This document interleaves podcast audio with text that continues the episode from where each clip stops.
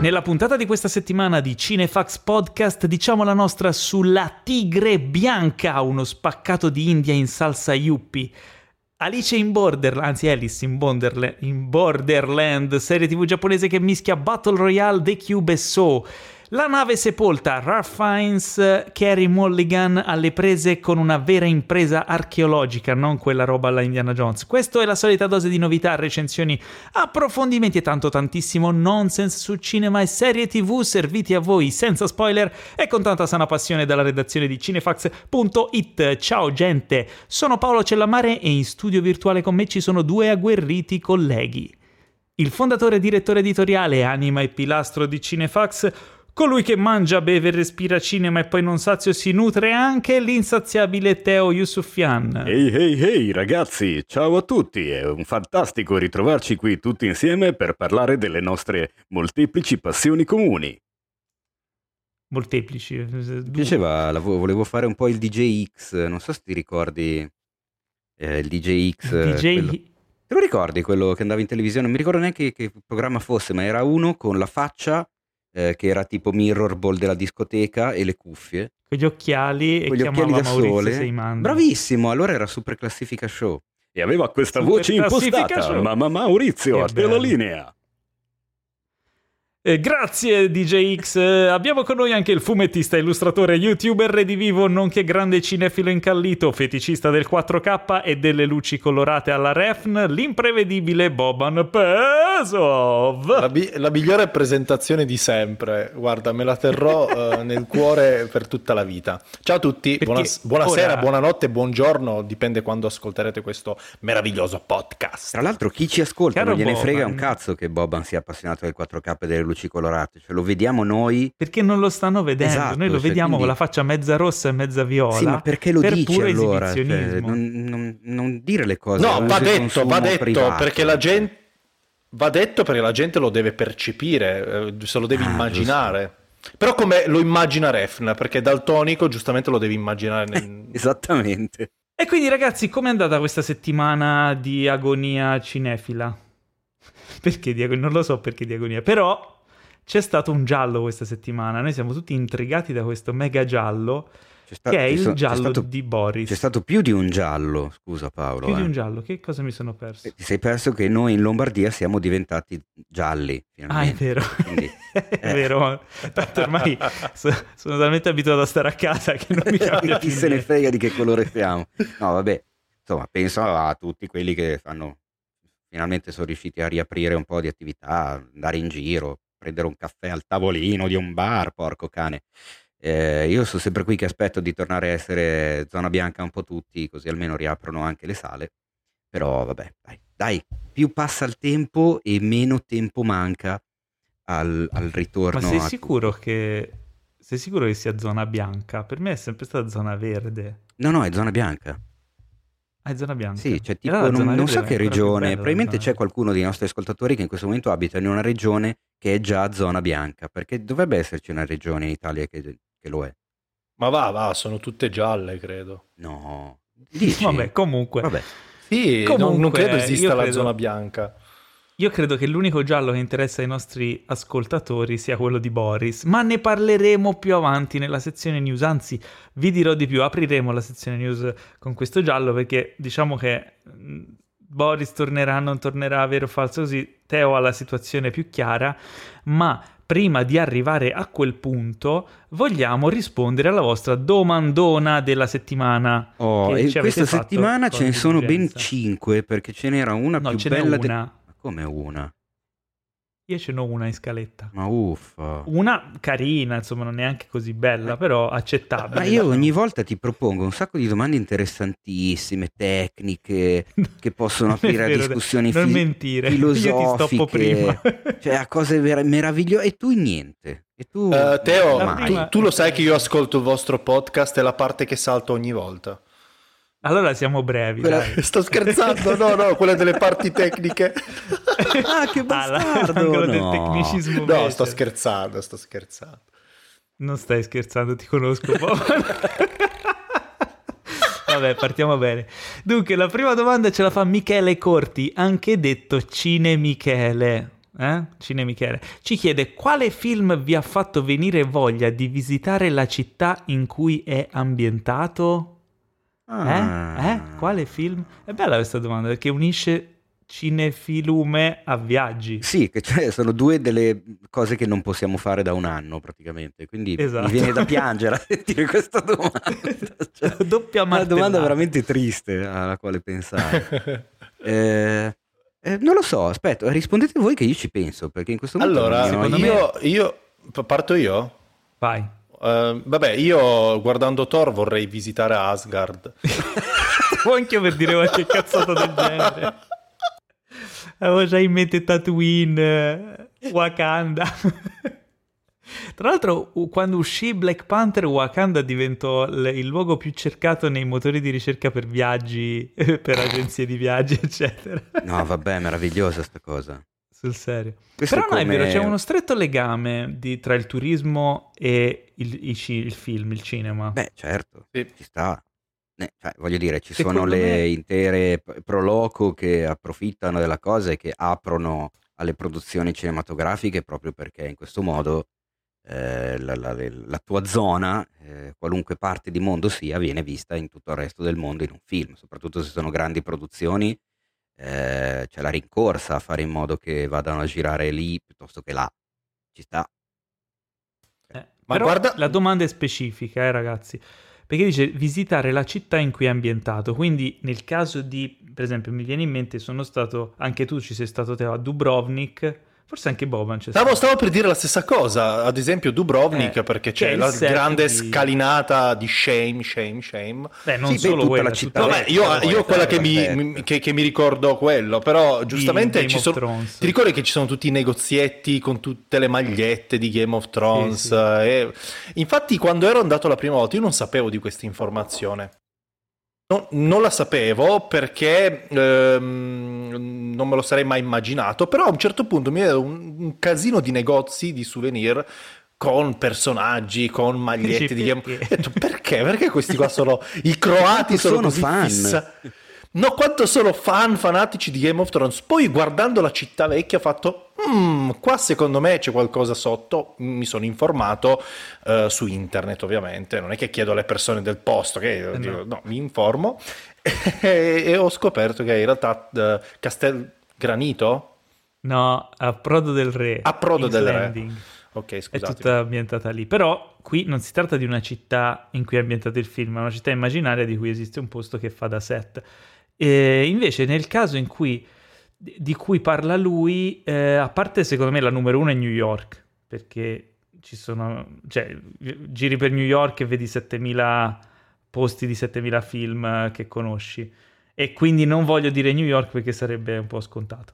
Um, un viaggio che io ho fatto proprio volutamente, sono voluto andare in questa città perché la amavo, amavo i film in cui è ambientata e che sono stati girati lì, è Hong Kong.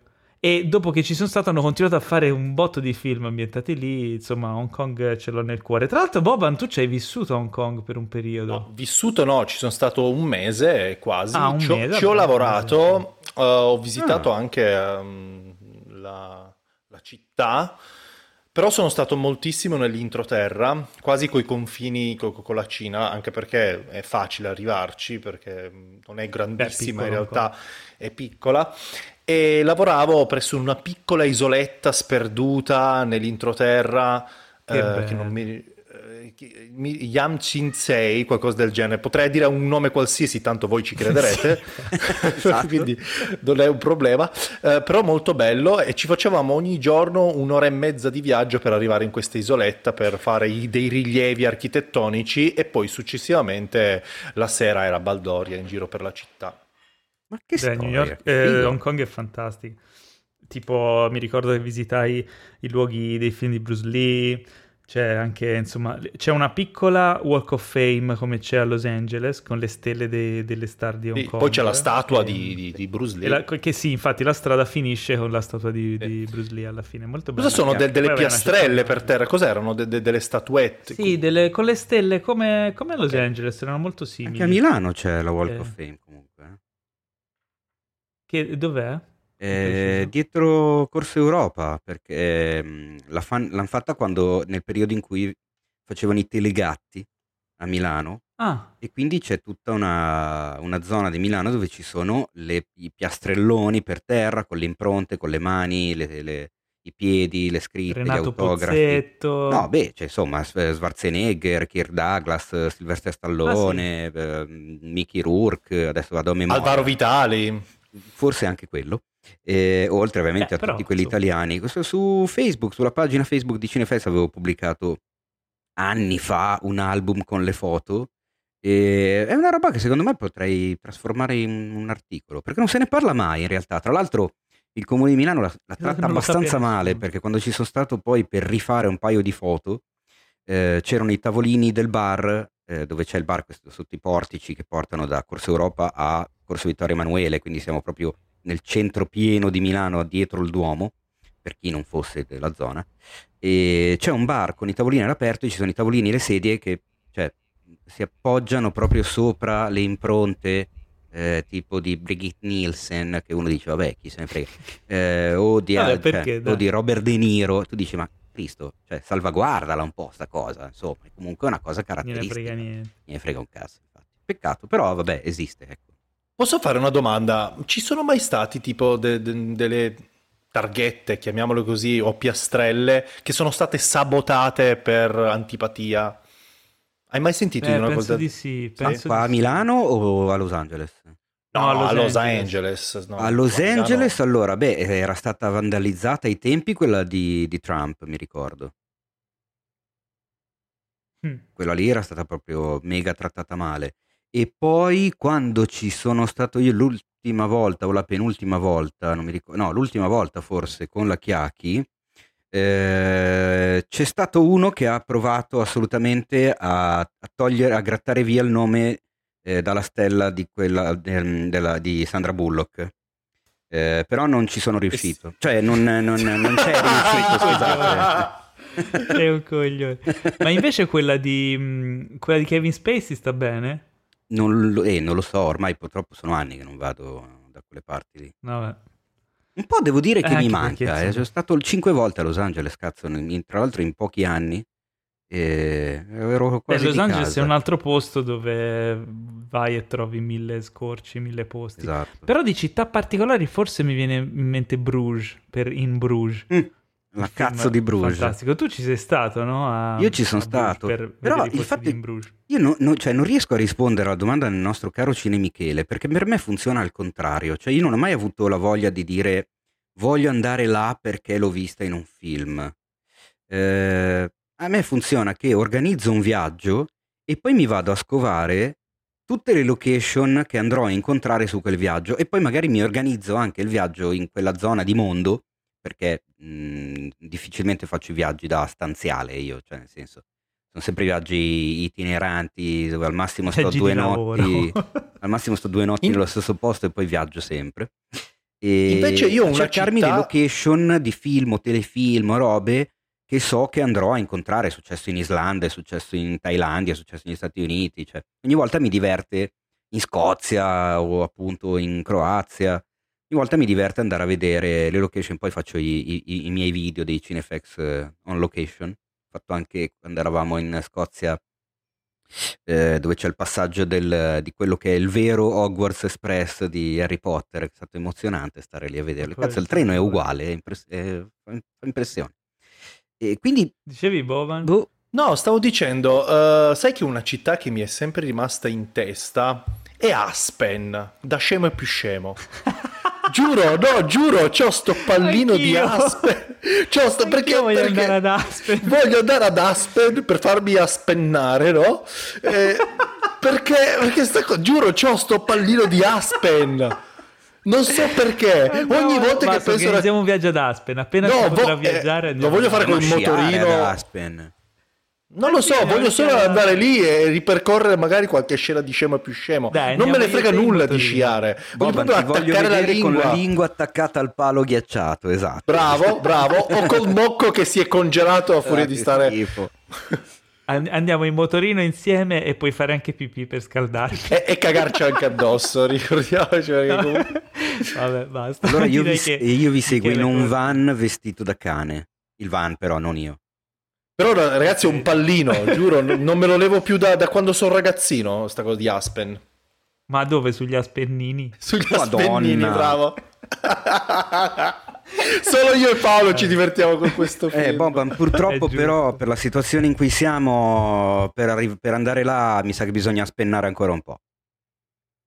Eh già. Non si può adesso. Eh, ma mandi qua, avete iniziato voi a fare le battute di minchia, ne faccio Vabbè, una io. Ma, ma quelle sono del film, citazioni del film. Eh, Hai provato a scimmiottare tutto. la grandissima scrittura di Scemo e più scemo. No, non è che ho provato a scimmiottare, che mi ricordo farli. giusto la lingua attaccata al palo, perché a me quel film non è piaciuto neanche un po', è soltanto Paolo quello dovresti, che è piaciuto quel film. Dovresti recuperarlo. Dovresti ma non ci penso minimamente. Potresti accorgerti che è meglio dei film degli Zucker. No, Decisamente. Sarà proprio difficilissimo Vedi? che lo sia. Guarda. Io e Boban la, siamo su questa linea. Di ma, ma, non, ma, non, esiste proprio. O i vermi. Comunque c'è... Basta, mamma, se no non possiamo arrivare alla fine di questa puntata. Io oh, tutta la puntata ti cito almeno no, solamente una parola. Dobbiamo di, dire più Lo dire so, lo so, vabbè, vabbè, allora, vabbè, abbiamo vabbè. Questa... Teo, devi fare una cosa molto importante adesso, perché c'è questo discorso che in settimana è uscita fuori eh, questa news di Boris che ritornerà con una quarta stagione. Però la cosa mi è, mi è subito sembrata strana, perché questa news, insomma, diciamo che Boris, penso che ormai voi tutti che ci ascoltate l'abbiate recuperata e che ne parliamo sempre o spesso. Yes. Eh, tre stagioni e un film. La sta- quarta stagione, per chi ha seguito Boris, è un mito, è, è, leggenda, è mitologia. Tutti speravano che prima o poi potesse avverarsi questo sogno. Eh, ma chiaramente chi la potrebbe produrre non è stupido, eh, lo sa che noi l'attendiamo. La cosa bizzarra è che questo annuncio non è arrivato in pompa magna con una bella presentazione, con un teaser, con qualcosa, con un comunicato stampa, ok. Bensì è stata buttata lì in un'intervista su Twitch addirittura, e lo dico proprio con, dispregiativamente. Con, con tutto da, l'odio. Dall'attore, sì, su, su, Twitch, vi rendete conto, da Alberto Di Stasio, l'attore che interpreta Sergio Vannucci nella serie. E mi è sembrato strano perché figurati se, cioè, se uno sa qualcosa e fa parte del, del, progetto, sicuramente avrà firmato un NDA, cioè un, un, contratto di un accordo di non divulgazione in modo che poi venga fatta la presentazione a modo. Non è che uno si mette lì e, e divulga queste cose su Twitch così in una chiacchierata. E quindi, ehm, e poi lui ha detto forse su Netflix, ma era molto confuso nelle cose, la cosa sembrava bizzarra. Da lì in poi cosa è successo, Teo? Allora, in realtà c'è una premessa da dover fare. Ok, perché un pezzo. Eh, il Twitcher che ha intervistato Alberto Di Stasio, eh, si tratta di Alessandro Covone, in arte Covone, però scritto con la K. La settimana prima aveva intervistato eh, Bruschetta, ovvero l'attore che fa Duccio Patanè in Boris. Mm-hmm. E già una settimana prima anche, anche Bruschetta aveva, si era lasciato andare sulla questione della stagione 4. Però non si sa come nessuno ne aveva parlato, cioè la cosa non era rimbalzata da nessuna eh. parte. Ha cominciato a rimbalzare. Una gag? Cosa? Sembrava una battuta? No, è perché evidentemente non, non, è arrivata alle orecchie di qualcuno che ha detto: Ah, minchia, facciamoci la news. Eh, invece in questa occasione è arrivata alle orecchie di qualcuno eh, che ci ha visto bene di farci la news, ci sono andati a ruota praticamente tutto il mondo. Eh, io al mattino, quando ho visto la cosa, abbiamo, ne abbiamo parlato in redazione sulla questione news o non news, io ho detto, raga, io aspetterei di capire meglio cosa stia succedendo perché mi puzza un po', cioè mi, mi, mi sembra un po' strano appunto che arrivi solo da un attore che comunque eh, Di Stasio, eh, appunto che fa Sergio della produzione in Boris, nella vita è comunque una persona molto eh, guascona, insomma, cioè scherza, mh, mm, eh, si diverte, quindi era anche plausibile che fosse una cazzata. Insomma, da non prendere sul serio. La, esatto, eh, poteva averla buttata lì. In realtà poi la cosa si gonfia, si gonfia, vedo che ne parlano anche delle testate enormi, non che questa cosa possa essere sempre sintomo di attendibilità, visto che ogni tanto le cazzate le scrivono un po' tutti. E, e poi... Specialmente i giornalisti. E poi, verso sera, mi arriva un messaggio. Io adesso non posso fare nomi, riferimenti, cose, però ho un po' di, di, di, di notizie da, da dentro, insomma. Mi arriva un messaggio e mi dice: Guarda, Teo, che Alberto Di Stasio su Facebook ha scritto un post in cui ha detto che stava scherzando alla Sergio in merito alla quarta stagione di Boris. Eh, sono andato a controllare. Era, era, nel personaggio di Sergio, esatto. stava cazzeggiando fondamentalmente. Okay. Sono andato a Gli controllare. del cuore 2. Però il, il, post era non pubblico su Facebook, era un post ri, rivolto agli amici, quindi non potevo divulgarlo non potevo parlarne, non potevo fare nomi, non potevo fare niente perché eh, giustamente non mi permetto. E quindi ho fatto finta di niente, ma ho aggiunto un commentino anche alla news dicendo, raga, eh, non dico chi, non dico come, però forse non è così certa la cosa. Il giorno dopo la cosa continua e viene fuori un'intervista a Paolo Calabresi, ovvero Biascica, che anche lui parla della stagione 4, però a quel punto la piattaforma non era già più Netflix, ma ci si stava spostando su Disney Cosa alla quale... Nello specifico Star. Esatto, cosa alla quale avevamo pensato il giorno prima, perché ricordiamoci che Boris eh, andava in onda sul canale Fox, quindi comunque è Fox che ne detiene i diritti. Di chi è Fox adesso? E Disney. È Disney. Boris ovviamente per come è fatta non è sicuramente un contenuto da Disney però potrebbe essere un contenuto da Disney Star, che è il catalogo nuovo che arriverà il 23 febbraio dedicato ai più adulti. Quindi la cosa stava assumendo dei contorni strani. Eh, a quanto pare dovrebbe veramente essere mm. realtà. Quindi, a qua, quello che so Confermato adesso... Confermato da chi? Anche da altri da all'interno della produzione, ma ovviamente Di Stasio non aveva direttive da parte di qualcuno della produzione, puoi dirlo, non puoi dirlo, fai finta di niente, eccetera. Quindi probabilmente lui l'aveva detto, si è accorto dopo che era esploso il bubbone e ha cercato di riparare dicendo sto scherzando. Però poi la cosa si è gonfiata ancora di più. Per chi ci sta ascoltando, tra l'altro adesso eh, faccio pubblicità a Covone, secondo me a questo punto se lo merita, eh, teoricamente, se tutto va bene, questo venerdì, quindi noi vi stiamo parlando eh, vener- venerdì 5 febbraio, lui ha un'intervista con eh, l'attore che interpreta Alfredo di Boris, che adesso in questo momento, okay. Eh, porco cane, non mi viene in mente il nome, Morosino, non mi viene, Luca, Luca Amorosino. Luca Amorosino, e avrà un'intervista su Twitch con lui. A questo punto probabilmente potremmo avere la conferma definitiva eh, su questa benedetta stagione 4 che dovrebbero iniziare io... a girare quest'estate. Non c'è ancora, non c'è ancora la, perché... la, certezza totale, non c'è ancora un, come si dice, un sì è tutto vero né da parte di Fox né da parte di Disney né da parte della produzione seria, non quella fittizia eh, della serie degli attori. Quindi, mh, mm, boh, però è molto divertente allora, quello che sta eh... succedendo intorno. Eh. È molto Boris tutto ciò, è questa cosa che mi fa ridere. Cioè.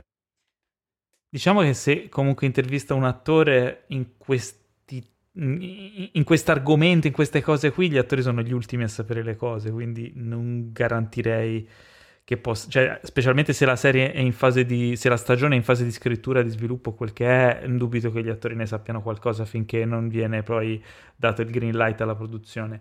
Eh, detto questo, pare che ci siano state delle interviste a, a Luca Vendruscolo che insieme a Giacomo Ciarrapico, Ciarrapico e sì. il eh, compianto Mattia Torre, che, che, insomma ci ha lasciato un po' di tempo fa, erano i tre sceneggiatori autori della serie, quelli veri, non quelli nella serie. Esatto. Eh, e pare che stiano scrivendo questa, questa quarta stagione però insomma ancora è tutto fumoso. Vi terremo aggiornati nelle prossime settimane e speriamo, incrociamo tutte le dita e speriamo e dai dai dai. che Ma posso, posso, essere sincero invece? Dimmi. Al di là che appunto, appunto tutta questa situazione è, è, è, veramente tanto Boris, la situazione in sé, cioè mi fa ridere perché Sì. Sta diventando qualcosa di metacinematografico. Io devo essere sincero, non, non so quanto la, la, vorrei una stagione 4, a dieci anni di distanza dal finale della stagione 3. Cioè rischia di diventare un, un revival nostalgico con gli attori invecchiati, senza uno dei tre sceneggiatori principali, dopo le dichiarazioni degli altri due che avevano sempre detto non avrebbe senso scrivere un'altra stagione senza Mattia senza Itala, perché anche Roberta Fiorentini ci ha lasciato due, tre mesi dopo Mattia Torre nel 2019.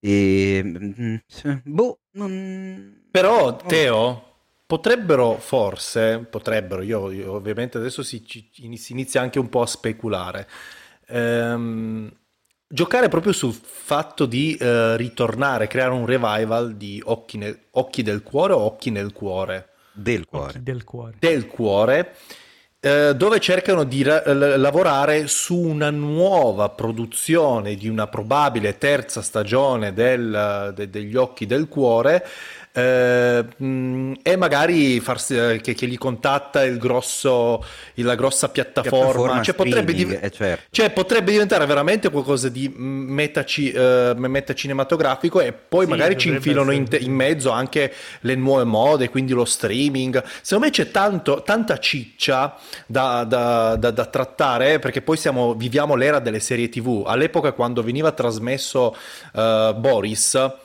le serie tv sì erano, erano, in auge però non stavano esplodendo in quel periodo. Sì, adesso che è l'era delle serie tv porca miseria ce n'è di roba da scrivere di, da, da, non dico parodizzare perché non fanno parodia però i, eh, lanciare frecciatine parlare, trattare, tirare fuori argomenti parlare di produzione, parlare anche di, co- di fasi critiche delle serie tv serie tv che falliscono però se cioè, se ti ricordi bene, il, Boris nasceva eh, prendendo in giro una, la produzione a catena di montaggio delle brutte fiction italiane, come potevano essere, cazzo ne so, 100 vetrine o una roba del genere. Sì, sì, sì, sì, assolutamente. Mi sta, mi, mi sta, simpatica perché ha dato lavoro a migliaia di persone, tra cui tantissimi amici miei, quindi viva 100 vetrine. Però diciamo che si parlava più o meno di quel tipo di ambiente lì. Eh, e quindi aveva un senso da quel punto di vista. Eh, perché all'epoca perché, erano quelle le serie tv. Oggi la qualità delle serie TV... TV si è alzata tantissimo anche appunto, per molti prodotti italiani. Pensa a serie come Curon o Baby, no? Mamma mia. La qualità delle serie italiane adesso è insuperabile. No, no, no. Cioè, dai, ci sono, sono delle... Delle, serie, delle... serie, da ridicolizzare in Italia ci sono. No, ma non, cioè. non da... no, forse non avete capito quello che intendevo io. Secondo me non è proprio che devono andare per forza di cose a ridicolizzare qualcuno e il solito discorso, se no sarebbe qualcosa di ridondante. Perché deve essere la, la, perché dovrebbe essere proprio come facevano in Boris le prime due stagioni, anche la terza stagione? Potrebbe essere proprio il fatto che magari gli occhi nel cuore, de, del cuore, un prodotto che viene magari acquisito dalla sì, piattaforma di turno e si pensa alla nuova stagione, allora vogliono investire tanti soldi, renderla di qualità, però col Adesso sto veramente. Certo, no, mi no, sto facendo le pippe mentali da fan, da fan. Secondo eh. me sarebbe figa una cosa del genere. Molto, molto. Comunque, Boris è sempre stata meta referenziale. Credo sia l'unica strada percorribile adesso. Che, cioè, nel sì, senso... con, con il film, quando hanno fatto il film, anche se secondo me con scarsi risultati, però l'intento era quello. E, e, quindi continuerebbero a essere metareferenziali in quel senso lì. E essendo cambiato proprio il modo di pensare, produrre e distribuire le serie, questo ha delle pressioni anche su chi le fa le serie, su come vengono lavorate. Per esempio, metti che Occhi del Cuore, reboot di Occhi del Cuore, vogliono che, che, abbia un taglio internazionale perché mh, Gomorra è andato forte all'estero e quindi bravo, cioè, capisci bravo, ci roba... pensavo anch'io eh capisci quanti, quante cose no c'è tanta chiaramente se venisse fatto nel modo giusto che è quello che speriamo poi se viene fuori una cagata sarà, sarebbe un peccato, però cioè, niente va a inficiare il valore della no, se, se, se, se, fosse la solita cosa ridondante che va a prendere per il culo magari eh, le, le, telenovele, io sinceramente preferisco non vederla una quarta stagione di Boris. Se invece qualcosa di più legato a, ai tempi nostri, quindi anche un, ad esempio uno Stannis, vederlo eh, molto social oppure che ripiù, ripudia i social, non lo so, qualcosa che comunque inizia che, che, è molto attuale, si sente no, che è attuale, ma lo... Stanis La Rochelle, mega, mega Instagram, mega TikToker, uno come lui, figurati. Può essere, può assolutamente essere. protagonista di qualunque cosa, cioè pieno di sé, quindi anzi, Sarebbe un utilizzatore clamoroso dei, dei, dei social. Abbiamo già scritto il soggetto, ragazzi, possiamo già contattarli. allora, eh, Vendruscolo Cerrapico, grazie. Scrivete pure a info-cinefx.it no, e, poi vi passo... e poi vi passo esatto, facciamo fattura, non c'è problema. Quindi. Comunque, cioè, non ho capito se lì Kokomodo, Camalio, come si chiama, c'ha tutti gli attori di Boris da intervistare e noi non possiamo avere un Pietro Sermonti per fargli due domandine. Invece vi dovete accontentare di un Boban Peso. Cioè, Boban, cioè, ma vogliamo eh, metterci un, un, attimo all'opera. Comunque, vabbè, dai, speriamo. Dai, dai, dai, come direbbe René. Esatto. Eh, allora, andando avanti con le news, eh, l'epopea continua. Abbiamo una nuova news riguardante lo Snyder Cut. Sarò breve, l- uscirà il 18 marzo su HBO Max. Così finalmente abbiamo una data di scadenza per questa storia che continua a evolversi. Poi ma non stai male. No, è che, è che ripenso alla copertina orribile di proprio... cosa? Te, ma te sì, con, che si vede con quell'asfalto rotto con scritto dai. Dai, ma Vabbè, che è sta roba? Ma che carino, dai. L'estetica di Zack Snyder. Vabbè, quindi questo, questa nuova versione di Justice League Godzilla come Snyder l'avrebbe voluto, uscirà appunto a marzo in Italia. Non so quando e come arriverà, ma penso che potrebbe arrivare da qualche parte di lì a poco. Insomma, non, non, credo che vogliano aspettare molto. Però non si sa ancora definitivamente se sarà spezzata in quattro puntate come una miniserie. Spero di sì, vivamente. Perché sì, avevano, non avevano mica confermato l'ultima volta. Sì, sì, credo che sia confermato, quindi potrebbe in teoria andare su, su un uh, tipo Sky, no? Now TV, Sky. Bah, credo che gli accordi tra con... HBO e Sky siano, siano, sempre quelli, quindi... Tra l'altro sta arrivando su Sky anche la serie di Ridley Scott... Ehm, Raised, by, Raised Wolves. by Wolves. Meraviglia. In italiano la chiamano uguale? Eh, o la chiamano figli da lupa? No, allora si chiama Raised by Wolves, ma ha un, un'aggiunta di un sottotitolo italiano ah, con dentro il lupo, mi sembra. L'ho visto l'altro giorno e ho detto, eh, calla, dovevano mettercelo per forza perché solo Raised by Wolves eh, non funziona. Non lo riesco a trovare, però io lo chiamerei Raised by Wolves figli da lupa. Ah, figli da, attaccate a sta mammella. E rimanendo in casa HBO senza Max. Ah no, scusa, ho ehm... sbagliato. È Raised by Wolves, una nuova umanità. No. Perché? Ma perché? Ruba. Ma perché? Almeno una nuova. una nuova. Vabbè. Umanità. Visto che a voi piace molto l'accento romano, no? Come mi dicevate prima fuori onda, tutti e due siete dei Molto. Fan, eh.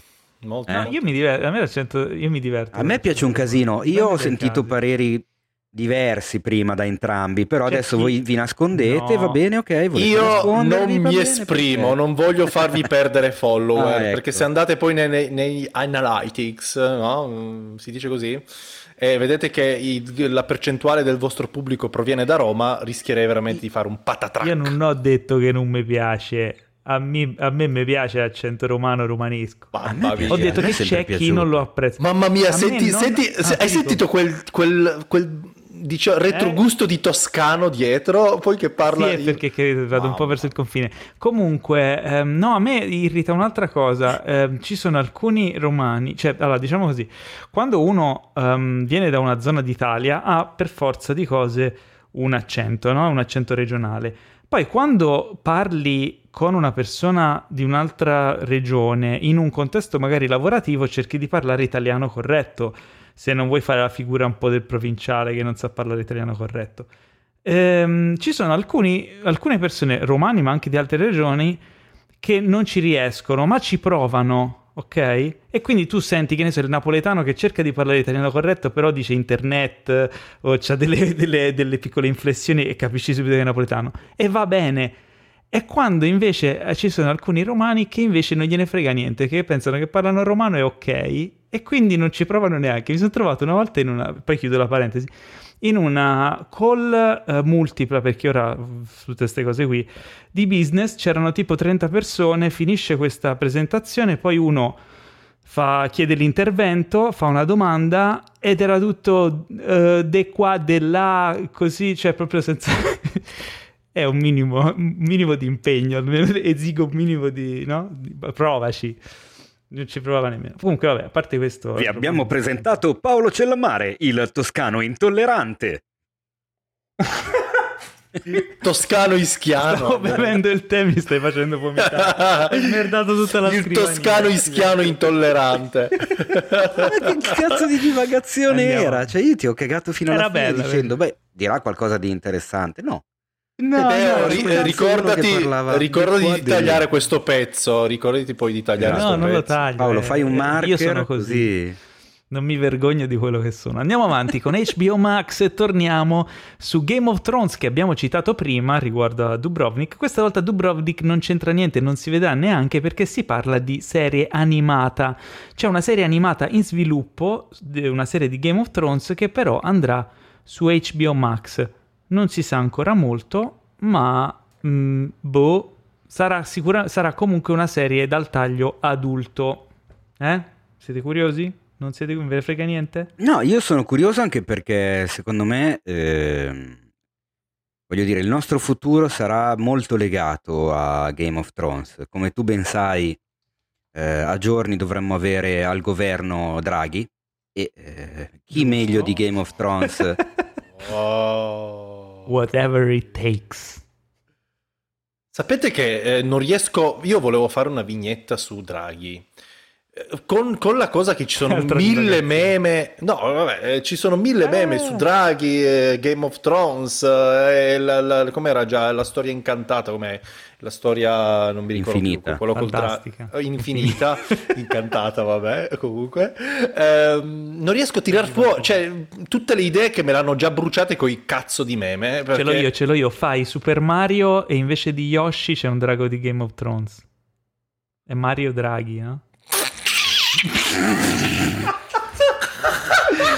Vabbè, andiamo avanti. Eh, no, invece te ne ehm, suggerisco eh, tor- un'altra io, perché anche io ho pubblicato. Io subito ieri sera avevo chiesto al Drenny: mi fai, mi prendi una, un'immagine dove si veda bene figa Daenerys che parla con i draghi, però mi metti Mattarella al posto dei draghi. Lui me l'ha fatta da Dio, l'ho pubblicata stamattina. Tra l'altro, in completa autonomia, poi mi ha fatto anche la Boomer Edition, dove si vede Mattarella a cavallo, a cavallo di Falcor. Perché sempre di drago si parla, ma... boomer edition. Esatto, la Boomer Edition. Dai, Però io ne volevo fare un'altra, eh, molto semplice, Vai. e te la, te, te la regalo come idea. Se tu ci fai caso, Draghi è uguale a Gary Sinise. Cioè? Cazzo, è vero. E quindi io volevo fare un'immagine, un, il, un meme stupido, esatto, un meme stupido con, con Mario Draghi a, e a fianco Forrest Gump che lo guarda e fa Tenente Dan! Perché non c'entra un cazzo. È uguale, se tu lo vedi è identico. Separati alla nascita. No, vabbè, fare Mattarella seduta su, su, su, sulla panchina per la vita e le chiattole e cioccolati. Mo mi sono anche un po' rotto il cazzo di vedere questi stronzi vabbè. che ogni volta non vanno d'accordo. Eh. Andiamo avanti. Allora, lo sapete che Boban, tu sei un fan di Zelda? Sì, sì. No, in, in, realtà sono diventato fan da grande, cioè nel senso da ragazzino non ho mai non ho avuto tantissime console Nintendo, sono diventato Nintendaro con l'avvento di Switch perché ero veramente recente. recente e ovviamente nella mia carriera videoludica da videogiocatore, carriera, no? Ormai Ehm, devo dire che Zelda uh, Breath of the Wild, l'ho detto con un inglese veramente orripilante, bellissimo, bellissimo uh, però voi correggetemi così non mi fate fare brutta figura. No, no, no, no noi eh, vogliamo tro- che tu vada in onda proprio così da straccione ignorante, cioè, il tuo bello. Vabbè, scusa. È, sem- sempre, sempre, meglio che Romano. Smettila. no, sto scherzando. Mi dissocio, mi dissocio anch'io. Mi dissocio, mi dissocio da me romani, stesso. Mi dissocio... Ma solo i romani che si impegnano a parlare italiano quando serve. Allora, no, ehm, invece mi sono appassionato moltissimo di questo Zelda, l'ultimo uscito, che è veramente l'ultimo, penultimo, penso che poi ne è uscito ancora un altro che non è un'estensione. E vabbè, quindi insomma. no, mi piace, mi piace, no, è molto okay, be- un bel gioco. Scommetto, sì. scommetto che all'ascolto ci sono tantissimi fan di Legend of Zelda, visto che è una serie di videogiochi che va avanti. Da, da, da, dall'alba dei tempi dei, boom, dei boomer, um, ma non so se sapete che nel 2015 Netflix annunciò che era in sviluppo una serie TV su Zelda. Uh, questa serie TV poi è sparita nel nulla e a quanto pare è venuto fuori che è sparita perché, sentite qua, questa è bella, ehm, fu, ci fu un, um, una fuga di notizie. Praticamente uno degli sceneggiatori si fece sfuggire che stava lavorando su questa serie e la notizia fece il giro un po' delle testate, eccetera, e um, quando lo venne a sapere Nintendo, chiuse il progetto. Ma dai. Nintendo disse non si fa più. Non... Ah, ci hanno rovinato la sorpresa, basta, non si fa più. Mai calpestare la coda a, Nite- a Nintendo. No, eh. ma in, in, realtà Nintendo ha un po' il dente avvelenato con gli adattamenti cinematografici, perché se ci fate caso ce n'è stato solo uno tratto dai, dai, giochi Nintendo. Vi ricordate qual è? Sì, Mario, bellissimo. Mario, Super ma, Mario. Ma è bellissimo. Io, io, io, me lo ricordo eh, che poi Luigi era interpretato dal tizio che fa poi... Um, sì, da... Um, cosa, quello, che fa, quello, che fa, l'infame in... Uh, John Leguizamo. Ecco, che fa l'infame in Carlito Sway. John Leguizamo. Bob Hoskins ecco. e John Leguizamo erano i due, eh, Mario e Luigi. Yes, yes. Però a quanto Benny pare Blanco in, quelli della Sway. Nintendo Grande. quelli della Nintendo non si aspettavano un film così. Quando lo videro ci rimasero un pochino di merda. Eh, il film fu un mega flop, eh, Nintendo perse fiducia nei confronti di Hollywood e i giapponesi quando si mettono in testa una cosa sono difficili da, da convincere a cambiare idea. Quindi, insomma, la situazione è ancora quella. Eh, è bastato una fuga di notizie nel 2015 per chiudere i battenti a questa che poteva essere molto promettente questa serie live action di The Legend of Zelda.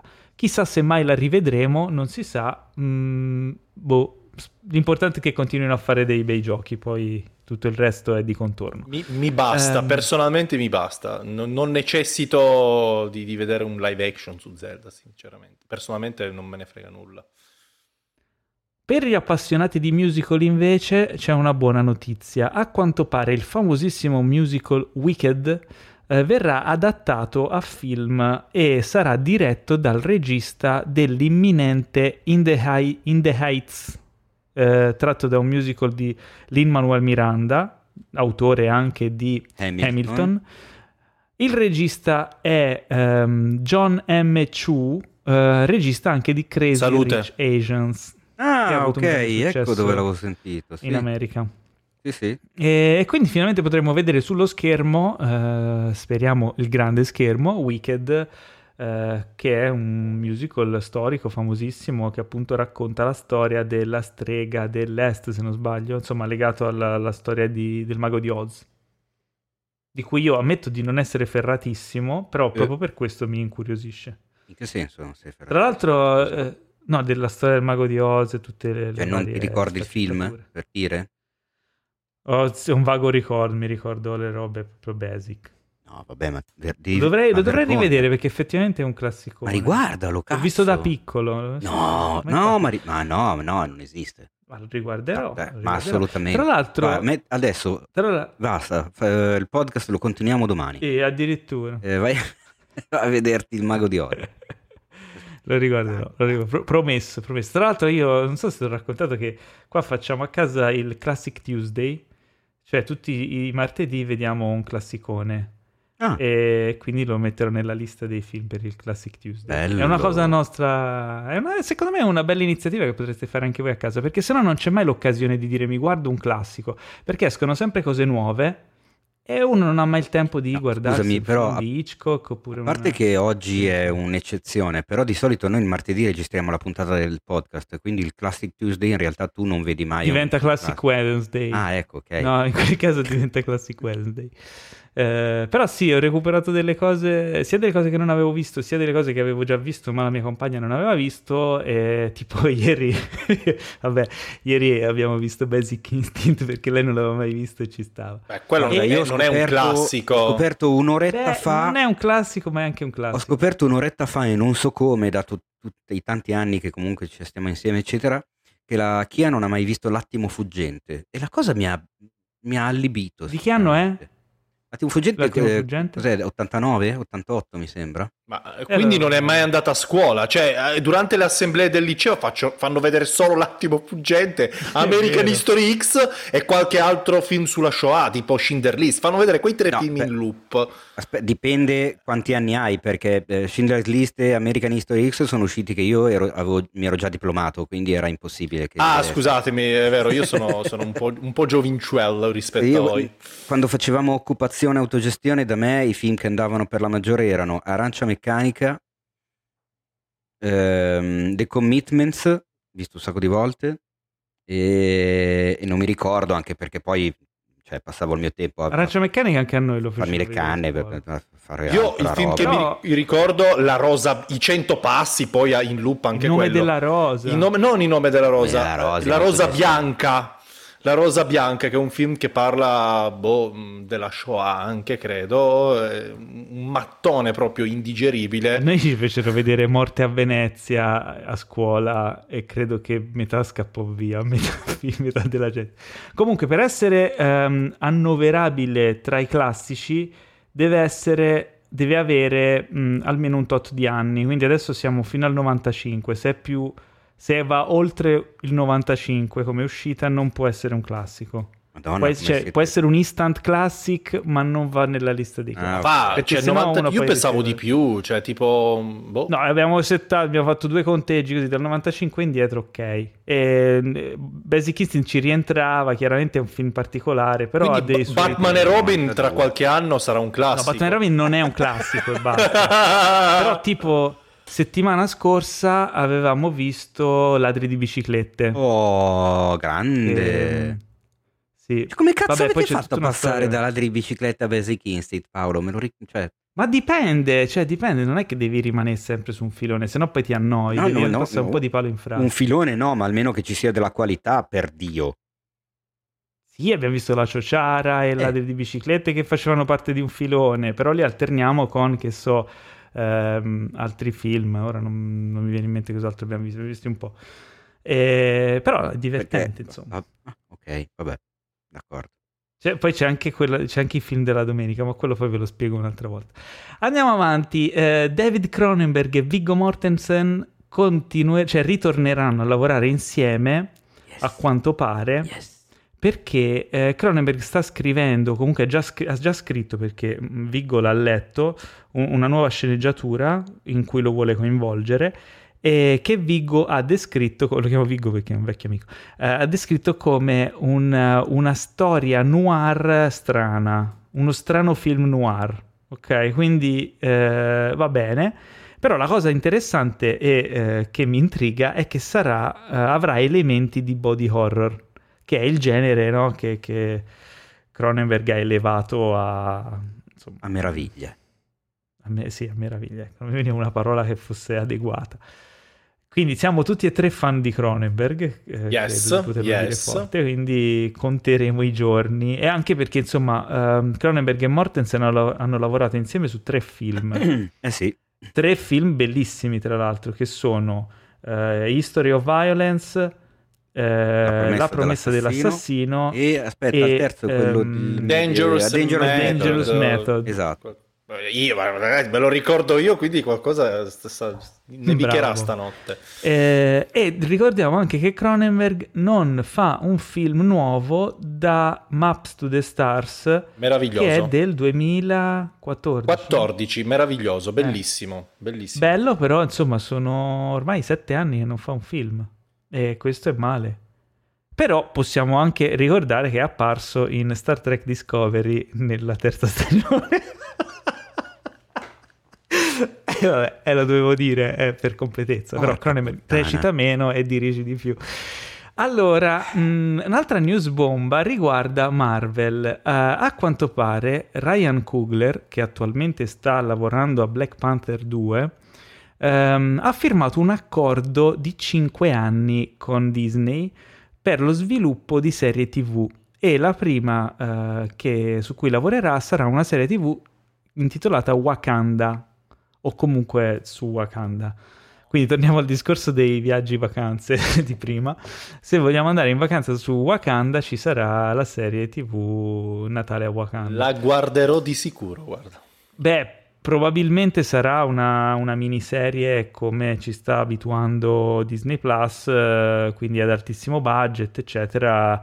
Potrebbe essere anche una cosa interessante. Dipende un po' in che direzione vorranno andare con eh, appunto il mondo di Black Panther e, e quella storia lì, visto anche la dipartita di Chadwick Boseman uh, che cambierà un po' di carte in tavola narrativamente, ma insomma che è stato un duro colpo non solo per il mondo dell'entertainment, ma anche per lo sviluppo di, di questo attesissimo sequel. E Beh, quindi ah, eh, era finito qui? E quindi no, niente, sono ah, 5 okay. anni di, di, TV deal eh, per Ryan Coogler eh, e quindi non solo Wakanda, ma arriveranno anche altre serie firmate da lui. Eh, visto che comunque è un, bravo, è un, bravo, autore, un bravo regista, ci aspetta qualcosa di, di interessante, no? Vabbè, non sei convinto, tu non hai apprezzato particolarmente Black Panther. Zero. non, Zero non, no, forse la colonna sonora l'ho trovata interessante, però in realtà il film non mi è piaciuto, devo essere sincero, non mi ha eh, nonostante non mi ha dato neanche quell'effetto di divertimento da, da film uh, in stile Marvel, proprio non mi ha neanche mm-hmm. divertito. Ci sono film, uh, ad esempio, de- de- della serie Mal- Marvel che non sono bellissimi, ok? Che non sono il massimo, però alla fine comunque ti diverti. Waka- cioè Wakanda, uh, Black Panther manco quello è riuscito. Almeno... Ma invece in ambito serie stai seguendo WandaVision? Molto, bellissimo, mi sto, mi sto, appassionando. Io che sono uno ah, di quelli okay. che veramente non gli, non gli, avrebbe dato nemmeno proprio nulla. Proprio. Invece mi sta, sì, mi sta veramente... Ne abbiamo, ne abbiamo parlato un po' settimana scorsa, ovviamente senza spoilerare, è una serie che sta un po'...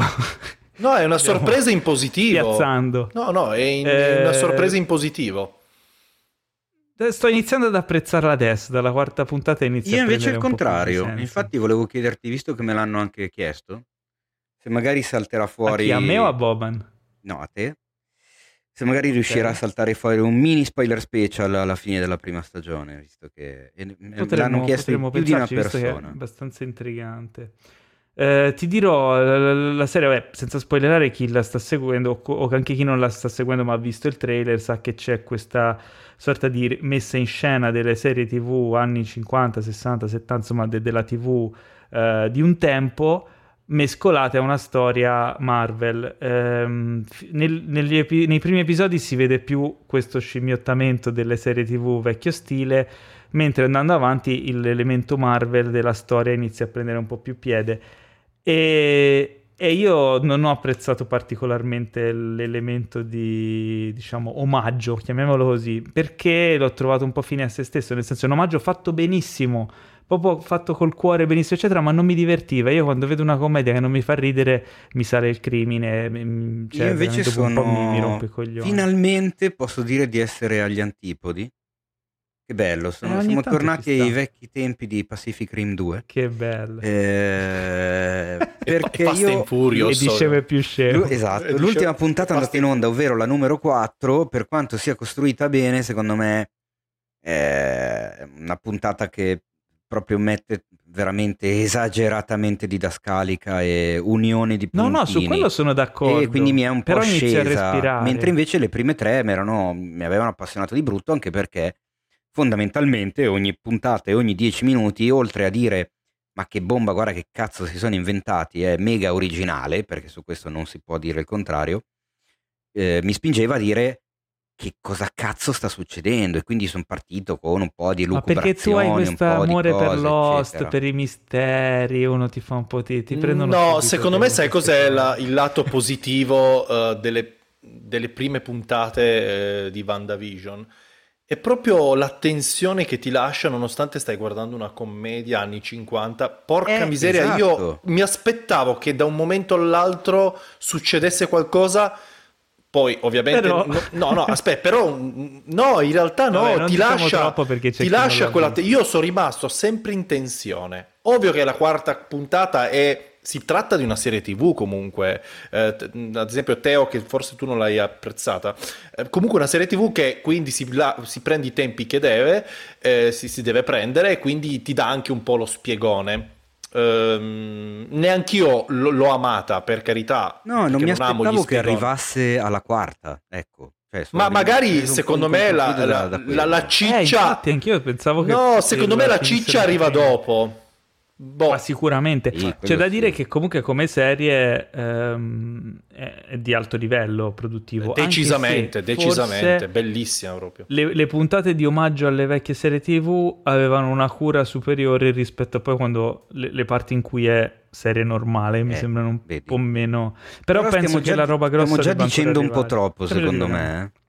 Stiamo già divagando. Vabbè, ami- uh, Teo, è allora... ovvio che pre- uno che guarda WandaVision prevede che prima o poi si arriva sai, quando cambiano l'inquadratura si allarga sì, sì, sì. e diventa... Ecco, è normale che, che, che, comunque uno prevede che si arriverà a quel punto lì. Vabbè, comunque però, vabbè. non diciamo altro. Non diciamo altro, andiamo avanti perché ci sono le ultime news, però c'è anche quella dei Golden Globe che ci porterà via un pochino di tempo. Ma no, allora, eh, c'è stato... Ne, Ok, va bene, c'è stato un caso particolare negli ultimi giorni, spe- nell'ultimo mese, diciamo, specialmente per quelli di, tra voi che seguono il mondo della finanza. E voi state dicendo oh. in che senso la finanza? Si parla di, non so se avete sentito parlare del, del casino successo con le azioni di GameStop. Eh, certo, cercherò di anche spiegare... dato ah, la io, news su cinefax.it che stai per annunciare adesso, quindi... Su, su cinefax.it trovate la news che spiega mh, mm, probabilmente meglio di come posso spiegare io la questione, perché di finanza ci capisco il minimo indispensabile per sopravvivere. Cercherò di farvi un riassunto iper semplice.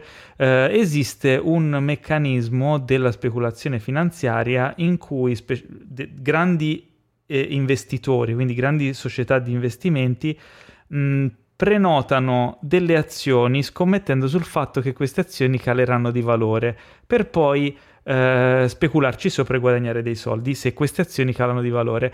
E stavano cercando di fare una speculazione con la catena di negozi GameStop che è un negozio che vende videogame in formato fisico Siccome i videogiochi in formato ormai vengono per lo più venduti in formato digitale e siccome c'è una pandemia in corso e la gente non va più nei negozi, mi sembra scontato capire che GameStop fosse una, una società con le azioni destinate a calare e quindi si stavano muovendo per fare questo mega investimento, se non che mm. alcuni investitori privati si sono messi d'accordo sui social network, credo su Reddit, e hanno deciso di fare una campagna quasi di troll eh, per acquistare azioni in massa di GameStop in modo da farle salire invece As- che scendere. Aspetta, c'è un pezzo in mezzo però.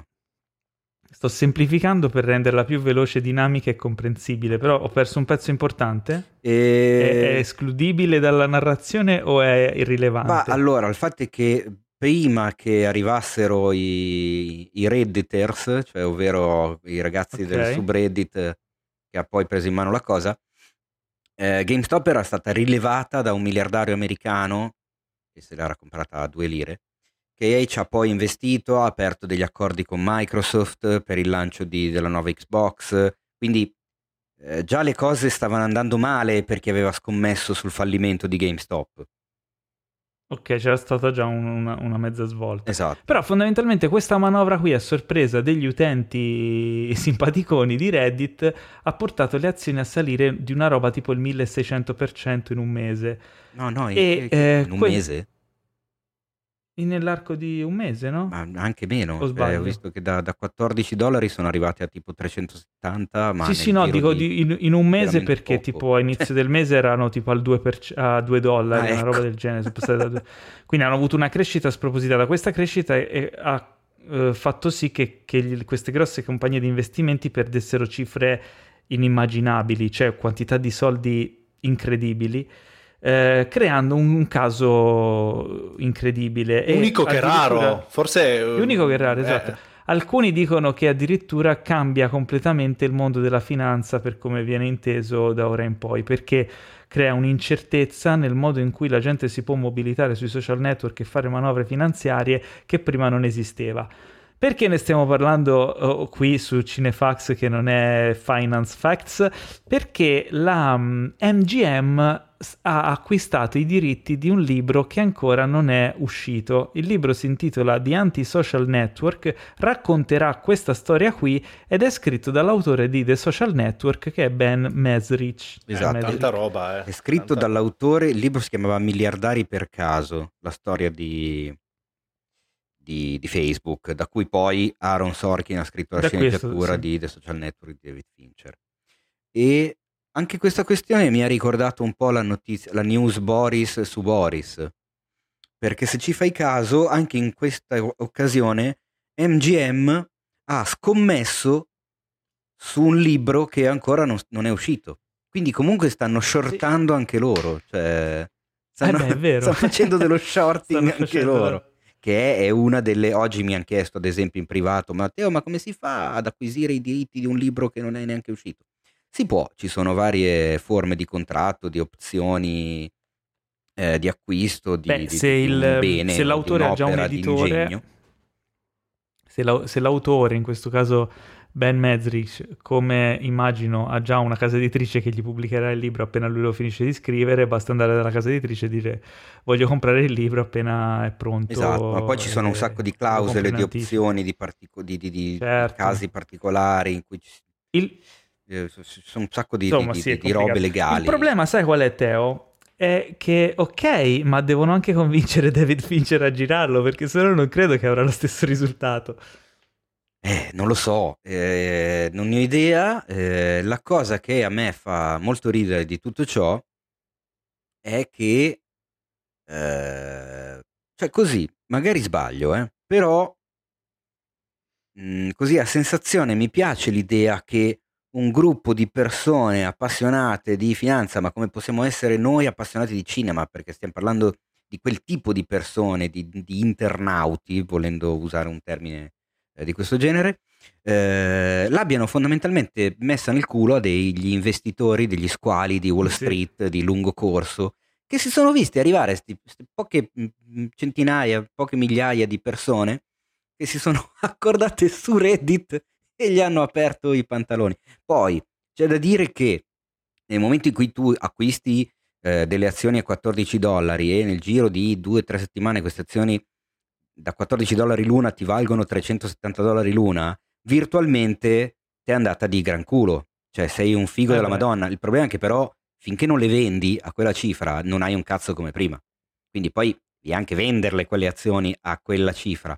E in questo caso si sta facendo in modo di non vendere perché altrimenti poi si entra in un discorso che neanche io conosco eh, fino in fondo e, e, e posso parlarne con cognizione ma ho letto che c'è stato un casino, che praticamente sono partite delle vendite in automatico, anche se nessuno voleva vendere, perché comunque conveniva che vendessero e quindi il sistema si è diciamo autotutelato reagendo. Vabbè, andiamo qui stiamo andando veramente Sì, però sta succedendo veramente eh, chi, una roba della... chi, assurda, eh, se ci pensi. Chi cioè. aveva Blockbuster all'epoca sta un po' rosicando, ha detto "Ma fo- perché non era capitato a noi questa roba?" esatto, Blockbuster perché, perché, perché non so non se sai la, la, la, storia di Blockbuster e Netflix. Sì, l'ho, sì, sì, l'ho sì, sentita. Sai do, dove l'ho sentita sta cosa? Vabbè, in... riassumila perché magari c'è chi non l'ha sentita. Ah, vero, riassumila, dai, vai. Eh, Teo, tu sei più bravo. Tecnicamente Blockbuster aveva la possibilità di acquisire mm, una Netflix mm. nascente, giusto? Sì, no, nel senso era andata a Netflix da Blockbuster. Netflix nasceva come eh, video noleggio online. Era una sorta okay. di Blockbuster, ma attraverso l'online. Prima di diventare piattaforma streaming, produttore e distributore e, quando, e, cercavano un accordo con quello che allora era la più grande catena di videonoleggi fisici. Eh, e praticamente Blockbuster li ha snobbati. Gli ha detto: Ma che cazzo volete voi? Noi siamo più grossi, non ce ne frega un cazzo di metterci. Sai dove l'ho saputo? Voi, andatevene a fanculo. E poi alla fine.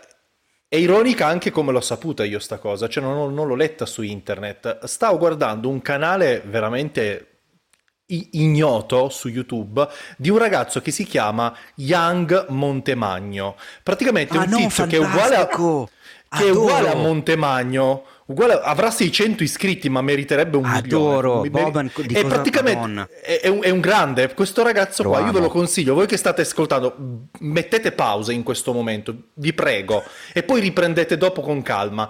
Andate a vedere Young Montemagno. È un tizio che parla di innovazione e tecnologia, ma retro. Quindi parla del Nokia 3310. è uguale. 3310 e parla anche del blockbuster. Fa pazzesco. Questo blockbuster. Ah, non visto una volta. È un genio. Sì, è un genio Magno praticamente è uguale, Magno uguale. come se fossimo nel 95.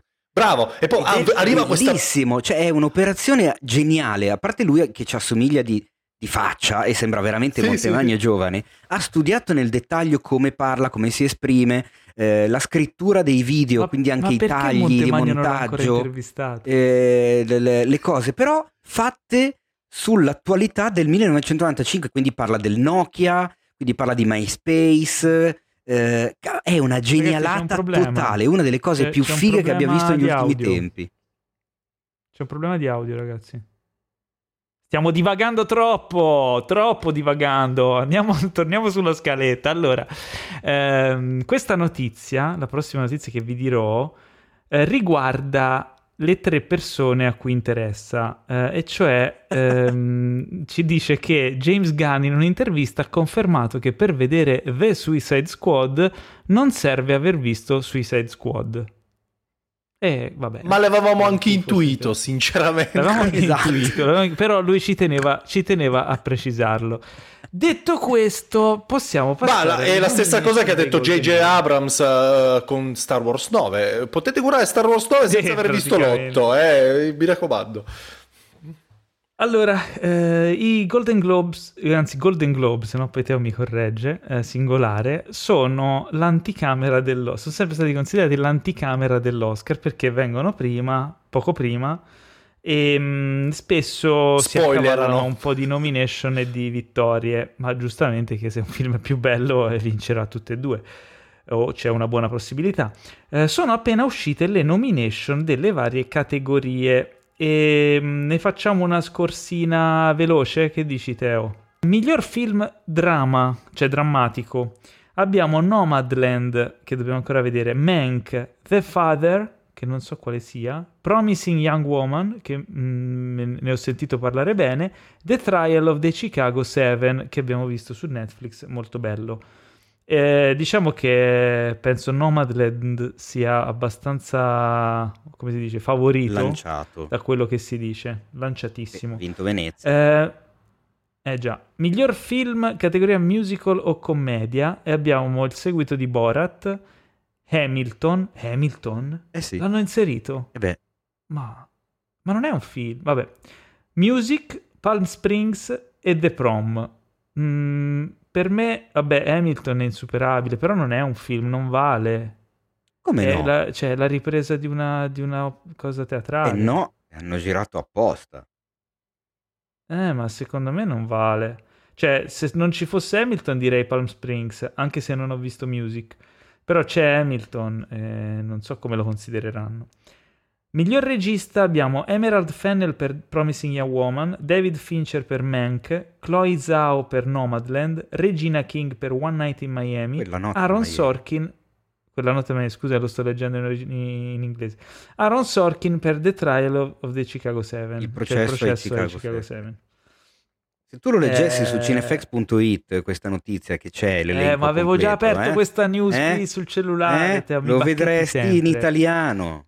Ma guarda, mi te. bacchetti sempre e fai bene, hai ragione. Io volevo sottolineare, eh, allora. come ho sottolineato oggi, che incredibilmente, ma anche finalmente, se non so se ti è passato così, se non ci hai fatto caso, mm-hmm. ma io ci ho fatto caso subito, eh, nella categoria miglior regia abbiamo ben tre donne su cinque nomination e È vero. porco zio era anche È ora. Finalmente. Ecco, cominciano un po' a venire fuori, Dio buono. Dopo non Mi so quanti giusto. anni. Mi sembra giusto. Ehm, Poi abbiamo, beh, non faccio tutte le categorie. Tre donne, scusami, tra l'altro, ma la Fennel e la King sono all'esordio, quindi voglio dire, entrare immediatamente come nomination migliore regia ai Golden, ai Globes, cioè, tanto eh, di no, tanta roba. voglio dire.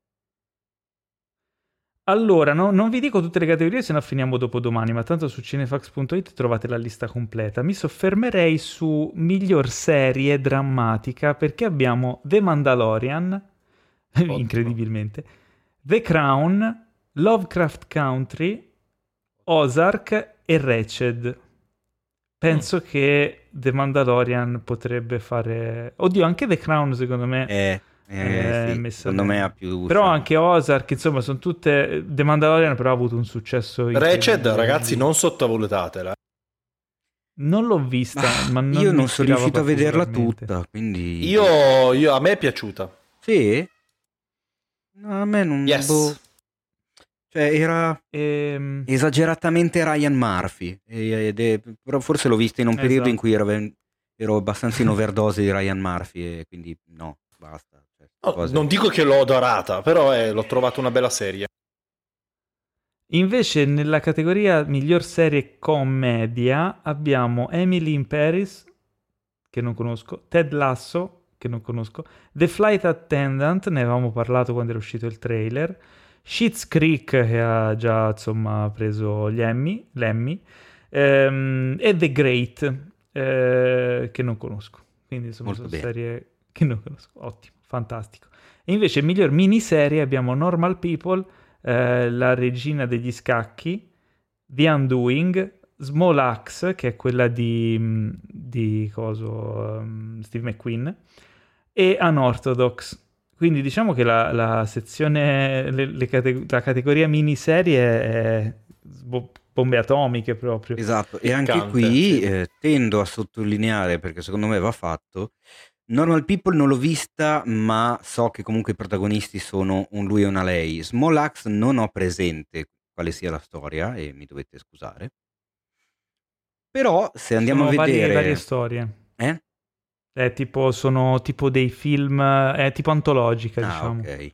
Però se andiamo a vedere anche qua abbiamo tre serie, ovvero La Regina degli Scacchi, Unorthodox e The Undoing, dove i personaggi femminili sono assolutamente protagonisti.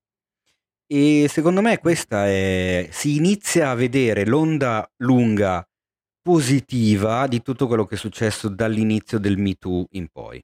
Cioè qua eh, stanno, stanno cominciando ad arrivare, diciamo. esatto.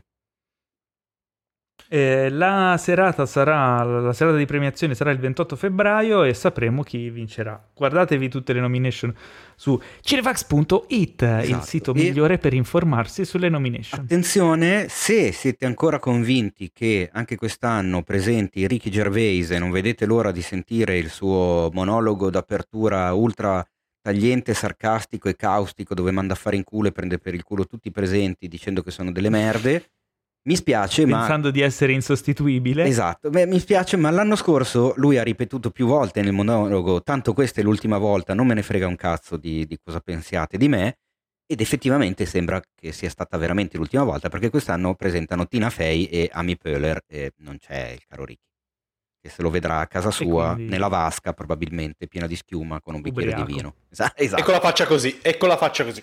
Esatto. Ah, però non potete vederlo. Questa perché... è una gag visiva. visiva purtroppo. Però mi riferivo proprio a, a quella sua foto su Instagram.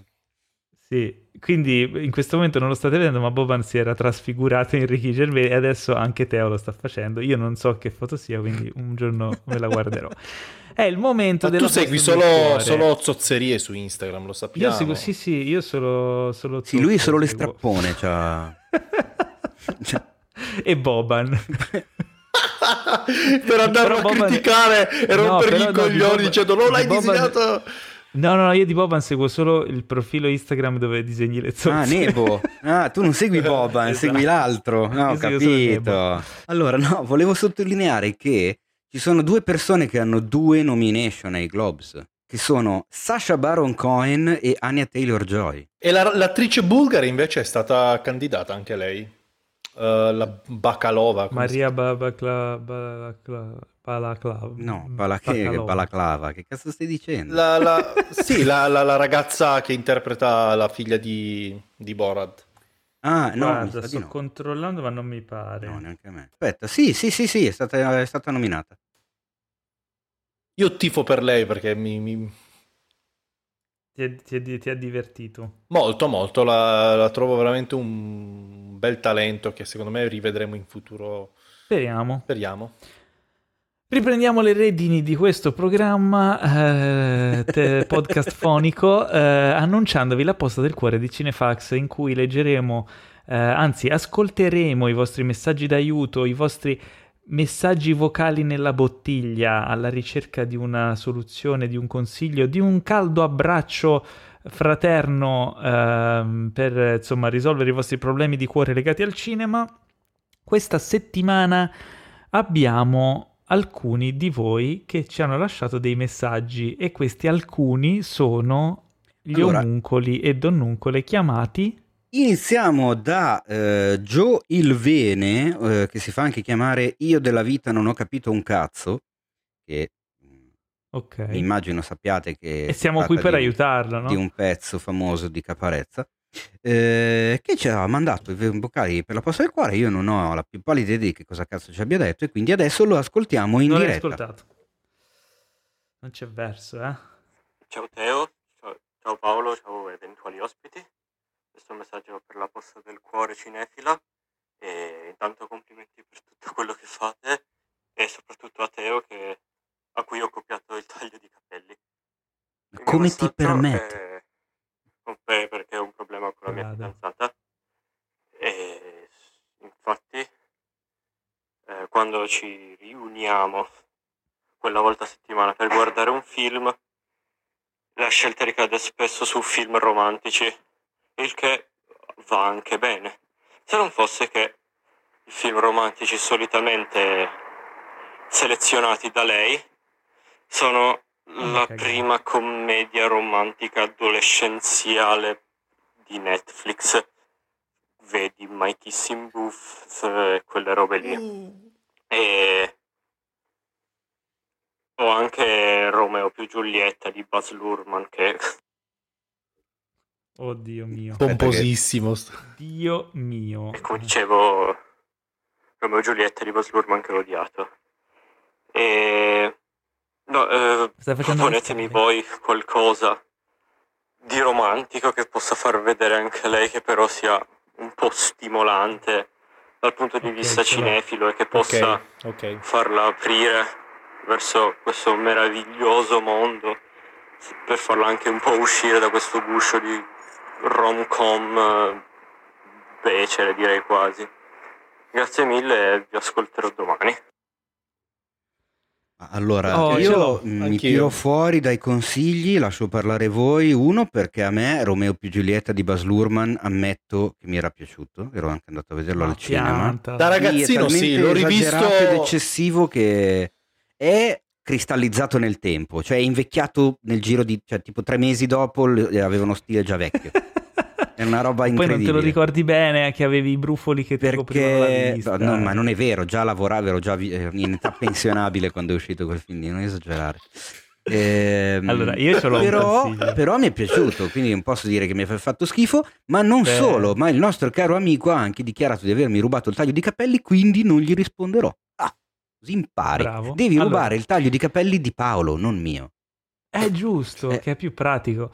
Allora, che io schifo. un consiglio ce l'ho, ce l'ho, secondo me Boban mi approverà. L'ho rivisto tra l'altro proprio ieri ed è Basic Instinct. No! Cioè, falle vedere. Falle vedere Basic Instinct, ma prima prepara un bel cocktail, ma il ghiaccio, mi raccomando, lo devi spaccare col rompighiaccio, ok? E ovviamente, Così prepari l'atmosfera. Però in tutto ciò devi anche vestirti con un abitino bianco e accavallare continuamente le gambe. e, e, non portare le mutande, ovviamente. Esatto. Ma voi la sapete? No, questa ve la devo raccontare. Scusa Paolo se divago ancora, ma questa va raccontata a tutti i costi. Eh, voi lo sapete? Devo... Sai, forse non l'ho mai trasformato in un cinefect scritto. Adesso lo racconto per i nostri amici del podcast e a voi due, e domani se mi ricordo lo faccio. Ehm quando Paul, avete presente Ant-Man che c'è mm, Michael Douglas e Paul Rudd? Sì. Ecco. Quando non avevano mai lavorato insieme, Paul Rudd si è dichiarato grande fan di Michael Douglas. Eh, a una delle, delle, prime riunioni di produzione, per scherzare un po' così, per rompere il ghiaccio, adesso fa ridere la, la, la frase fatta, rompere il ghiaccio, però quello voleva fare, per fare un po' il simpatico, eccetera, eccetera, Paul Rudd praticamente si era seduto davanti a Michael Douglas e guardandolo, sorridendo, gli ha fatto l'accavallamento di gambe, lasciando la gamba aperta per poi riaccavallarla. Michael Douglas evidentemente non ha colto, lo ha guardato malissimo dicendogli ma che cosa cazzo fai? Sei un pervertito? E quindi ed è andato malissimo il primo incontro. Perché poi tu immagina spiegarglielo. No, scusi, signor Douglas, in realtà volevo citare la scena di una cosa veramente tristissima. La scena che ha trasformato Sharon Stone in una star dall'oggi al domani. Esatto. Comunque, ehm, perché ti consiglio questo film? Perché non è una commedia romantica, non è neanche romantico, però c'è questa grande alchimia tra, tra Michael Douglas e Sharon Stone eh, che è rimasta nella storia e lei probabilmente ti lascerà dopo aver visto questo film, ma non è questo il punto. Vai Boban con il tuo suggerimento. Vabbè, io volevo essere un po' più serio. Uh, lo dico in italiano perché viva i titoli in italiano così non me li devo dire in inglese. Se mi lasci ti cancello. Io sono l'unico che sostiene i titoli in italiano. No, è un... che non è proprio una commedia diciamo, è un film che ha anche un certo... Beh, però può usare il fatto che c'è Jim Carrey per farlo. è vero, bravo. È, è, Jim Carrey quello di scemo e più scemo, appunto. quello di scemo e più scemo, quello che ha o i verbi, ehm, però che... No, voleva che, aprire o vo- i verbi. Voleva aprire o i verbi, che però in questo caso si è innamorato, vuole, diciamo, togliere eh, il ricordo de- della sua vecchia amata, della sua fiamma e lo stesso fa anche lei, vabbè, comunque, Kate Winslet, Kate Winslet quella di Titanic, ok? Insomma, per, per farlo... Se, se, se, Titanic, che non è proprio... Se una... non funziona, guarda, farle guardare Titanic, Titanic. e poi scemo più scemo. Abbiamo... Oppure se vuoi proprio passare da, eh, non so, fa, farle guardare, non so, il Nosferatu a questo punto. Ma perché? Non lo so, una commedia romantica. Vabbè. Vabbè, Teo, ne abbiamo un altro di messaggio? Certo che ne abbiamo un altro di messaggio, scusami, eh. Secondo te, ma dove cazzo Simpatico, vivi? carino? Eh, non, non, ne ho idea, non ne ho idea perché non l'ho ascoltato. Oddio, speriamo che almeno non abbia fatto le scale come il nostro Joe. esatto, tra l'altro in questo caso ci scrive Irma po- Pol- Pollero o Pol- Pollero o Pollero, magari metto la, l'accento sulla doppia L, eh, in arte Irmen e, ed è uno dei pochi messaggi della posta del cuore ovvero dei vocali, che mi arriva senza, scri- senza nessun'altra scritta. A corredo. Aia, aia. Potrebbe essere veramente qualunque cosa. Mm, sentiamo... Che... di blasfemie. Sento... sentiamo cosa ci racconta. Sento odore di Romeo più Giulietta. Ciao Teo, ciao Paolo e ciao l'ospite misterioso. Allora, ho un serio problema con mio padre che nonostante la veneranda età di 54 anni è entrato in super mega hype con Godzilla vs Kong. Ora, il problema no. è che vuole, ah, vuole, andare a vedere, anzi mi costringerà a seguirlo, quando i cinema ap- lo apriranno e eh, per vedere questa boiata pazzesca. E io che di anni ne ho 20, non posso permettermi di perdere due ore della mia vita a guardare un film dove ci sono due mostri che si picchiano. Quindi ditemi come fare per evitare di andare a vedere questo film e di andarci soprattutto con questo vecchio rincoglionito. Vi abbraccio forte, Irma. A parte che tuo padre è coetaneo di Teo. Infatti stavo dicendo, cioè la veneranda età, sto cazzo. Cioè adesso va bene tutto dire. Quanti ma... anni ha detto, scusami? 54. 79. Cioè, io non 59, è che sia 54. Lontan... Io sono 54. molto, ma molto più vicino a tuo padre che a te come età. Quindi ciccia, eh? Nani, le parole, eh? La prossima volta le chiediamo nel cassettino, chiediamo la chiave, eh? E la prossima volta non le dici. Ma porco cama, tu guarda te se mi allora, devo... Allora, dai, torniamo alla serietà. I- Irma, giusto? Irma sì. si chiama? Irma, Irma. Ok. Cara Irma, l'amore di un padre per una figlia e di una figlia per un padre è degno della nostra considerazione tranne, tanto quanto l'amore romantico di cui trattiamo solitamente, quindi prenderò il tuo messaggio d'aiuto particolarmente sul serio. Devo dire che eh, secondo me non dovresti eh, perdere l'occasione di andare al cinema con tuo padre, Vero. perché al di là del film, che sia brutto o che sia bello, che, si, che ti interessi o meno, che ci siano mostri che combattono o non ci siano mostri o non ci siano combattimenti, è sempre un'occasione di unione, di, di creare un ricordo insieme, anche di ridere su un film brutto o di eh, divertirsi così e passare quelle ore insieme, che probabilmente porterai nel tuo cuore per, per gli anni a venire e diventerà un tesoro da custodire tra, tue, tra i tuoi ricordi quando sarai più, più veneranda anche tu. Io sono eh, d'accordo eh, con quindi... te anche perché... Aspetta, devo chiudere il ah, discorso sì, dicendo... Scusami. Quindi per indorarti la pillola, visto che abbiamo capito che questo film proprio non ti va giù, come ho detto la settimana scorsa, ti consiglio di vederti l'originale Godzilla del 54 in giapponese sottotitolato, che potrai apprezzare e ti farà venire un po' di voglia in più di vedere questa nuova boiata, però di passare quelle due ore in compagnia di tuo padre.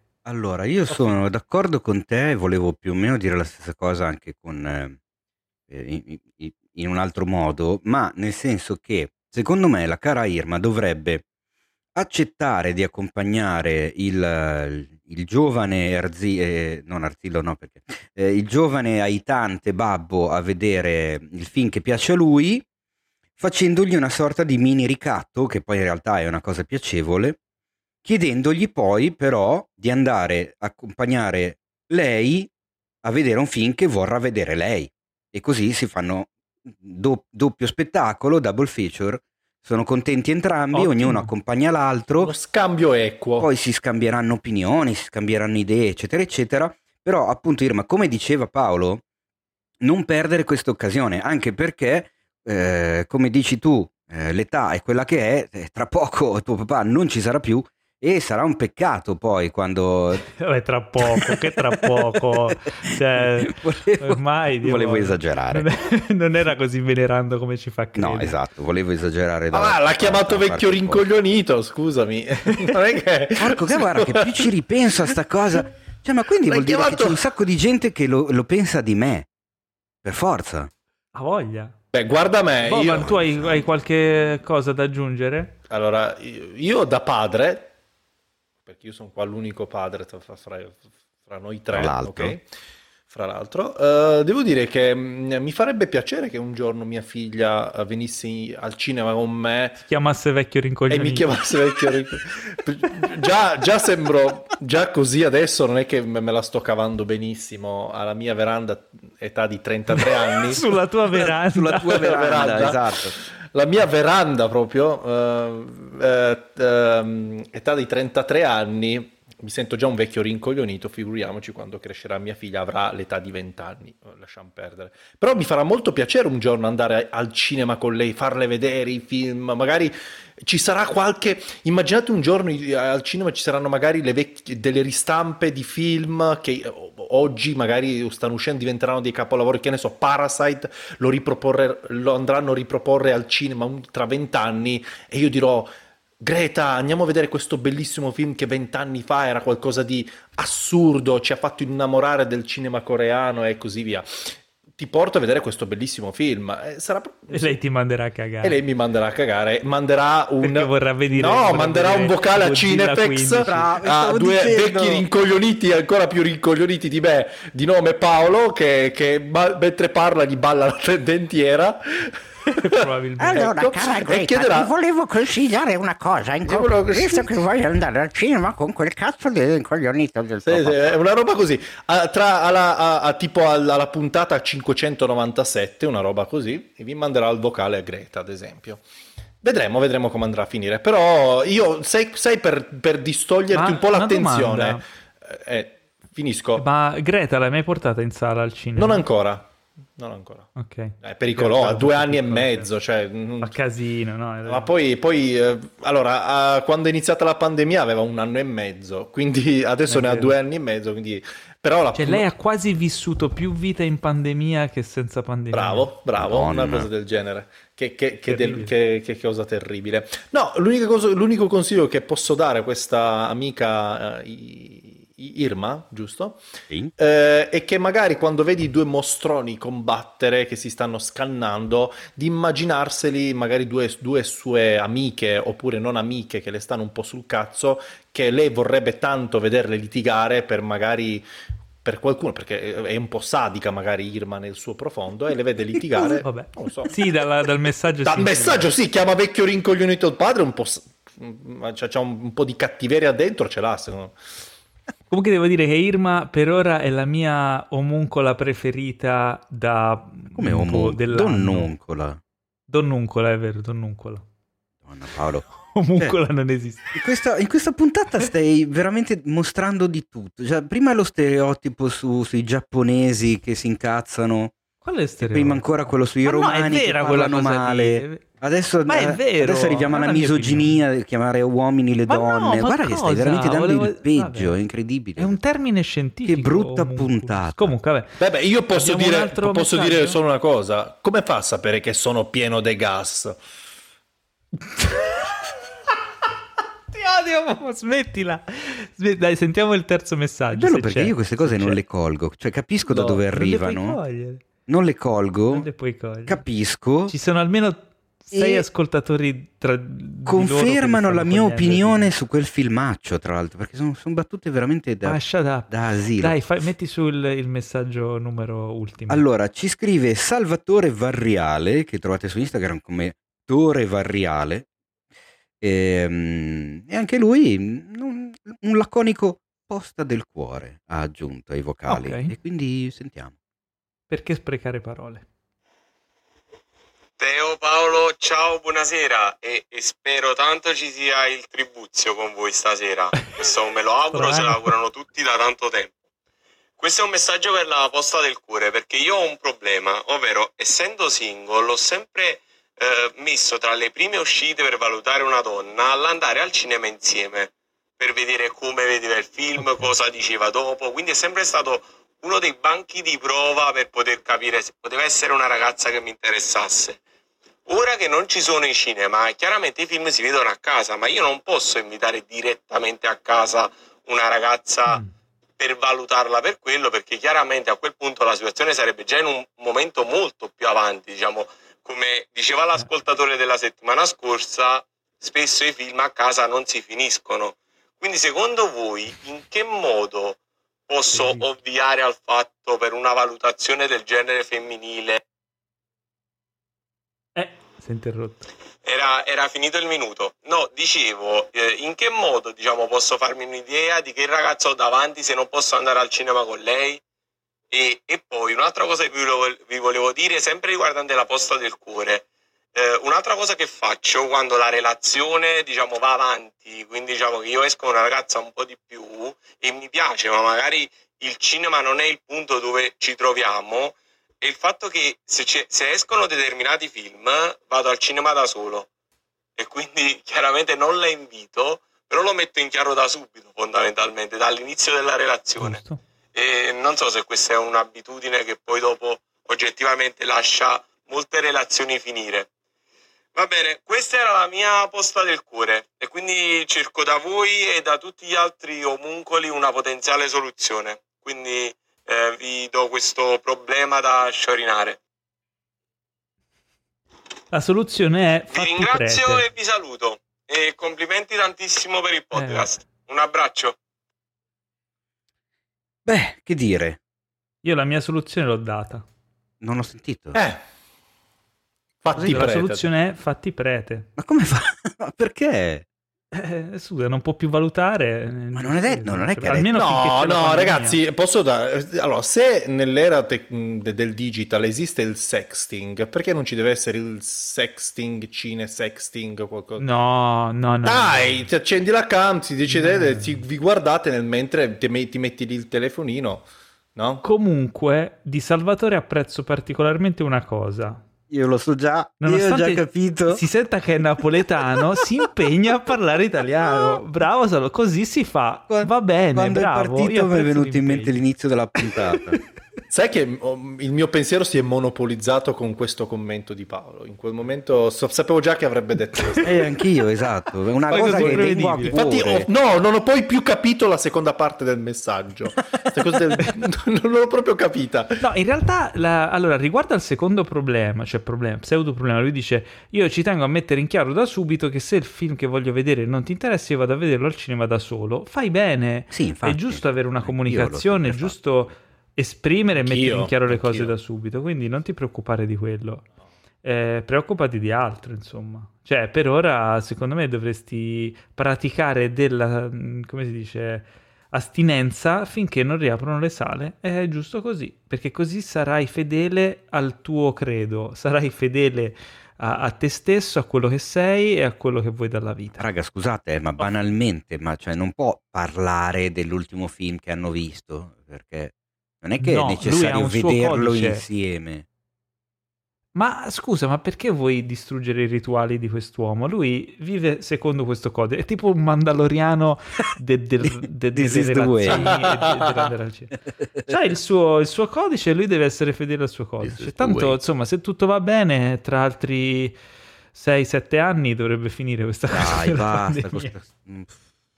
No, ma immaginati una che arriva, si approccia a lui e dice: Senti, è uscito un, un film ispirato a, cioè, tratto da, da, da, un libro di Nicola Sparks.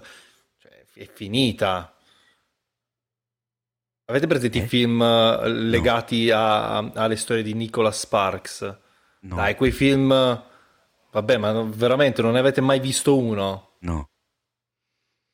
Di cosa stai parlando? Passiamo ai trailer. Dai, Nicola Sparks, eh, lo scrittore dei libri romanticoni, questi Chi film è? dove ci sta sempre...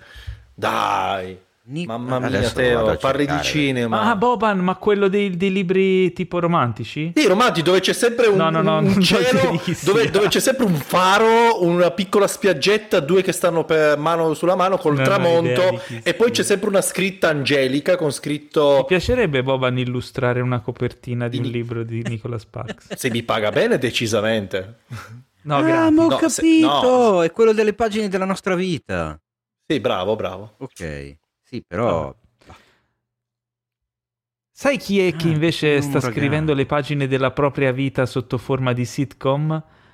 È The Rock nel primo trailer che abbiamo visto questa settimana. Il trailer, eh, il, la serie si intitola Young Rock ed è appunto una sitcom ehm, scritta dagli sceneggiatori, i creatori di Fresh Off the Boat, Uh, e questa serie in America andrà in onda dal 16 febbraio su NBC. In Italia sicuramente arriverà, non si sa ancora quanto, quando. Ed è, sembra un, una uh, serie un po' documentaristica, un po' fiction, uh, perché mh, si vede The Rock intervistato.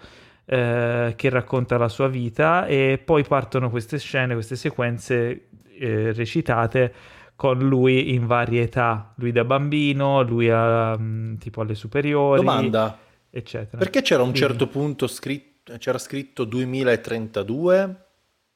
O forse ho letto... No, perché il, l'intervistatore gli chiede se lui eh, si candida, cioè, dice che lui si candiderà e diventerà presidente nel 2032. Esatto, farà la campagna per le presidenziali ah, okay. del 2032. Beh, se ci è riuscito Trump, figuriamoci se non ci riesce. To- Beh, se, se, se si presentasse The Rock. Rock, penso che Dwayne Johnson vincerebbe a, man- a mani basse. E, ehm, mh, sembra molto e carina. Poi c'è... Eh? No, no Cosa? Vincerebbe a mani basse e a sopracciglia alte ah, ok, vabbè. Eh, no, praticamente è carino che comunque la sua famiglia, la sua vita è girata sempre intorno al mondo del wrestling. Eh, suo padre era Rocky Johnson, era una superstar dei suoi anni e quindi è, è buffo che lui da piccolo frequentava persone come Andre the Giant e altre superstar dell'epoca. E, e, questa cosa potrebbe creare una serie di situazioni simpatiche. Eh, The Rock ha detto, cioè Dwayne Johnson ha detto che molte delle situazioni sono proprio ricostruite su aneddoti della sua vita, quindi ricordi che lui ha situazioni che sono successe realmente. E potrebbe essere molto divertente proprio per, perché non è una sitcom e basta, ma è, è, basata su dei fatti più o meno realmente accaduti. Non so, come vi è sembrato il trailer? Boban?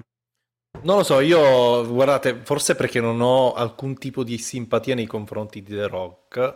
No, davvero? No, zero, zero, non mi piace come attore, non è la solita cosa dicendo ah perché fa il wrestler, no, ah, lo... faceva. Vabbè, faceva, vabbè, comunque chi se ne frega. Il discorso è proprio Scusa, si sente mia figlia leggermente, però... per... Chi vuole andare al vuole cinema esatto. a vedere The Rock. Vuole andare ah, al ragazzi, cinema. Voi dovete, dovete, compatirmi perché tutta la sera che sto schiacciando col mouse il microfono, accendo, spengo, spengo mi, sto, mi sto rincoglionendo, quindi ora ve, ve la beccate. No, no ve la beccate anche se urla, chi se ne frega.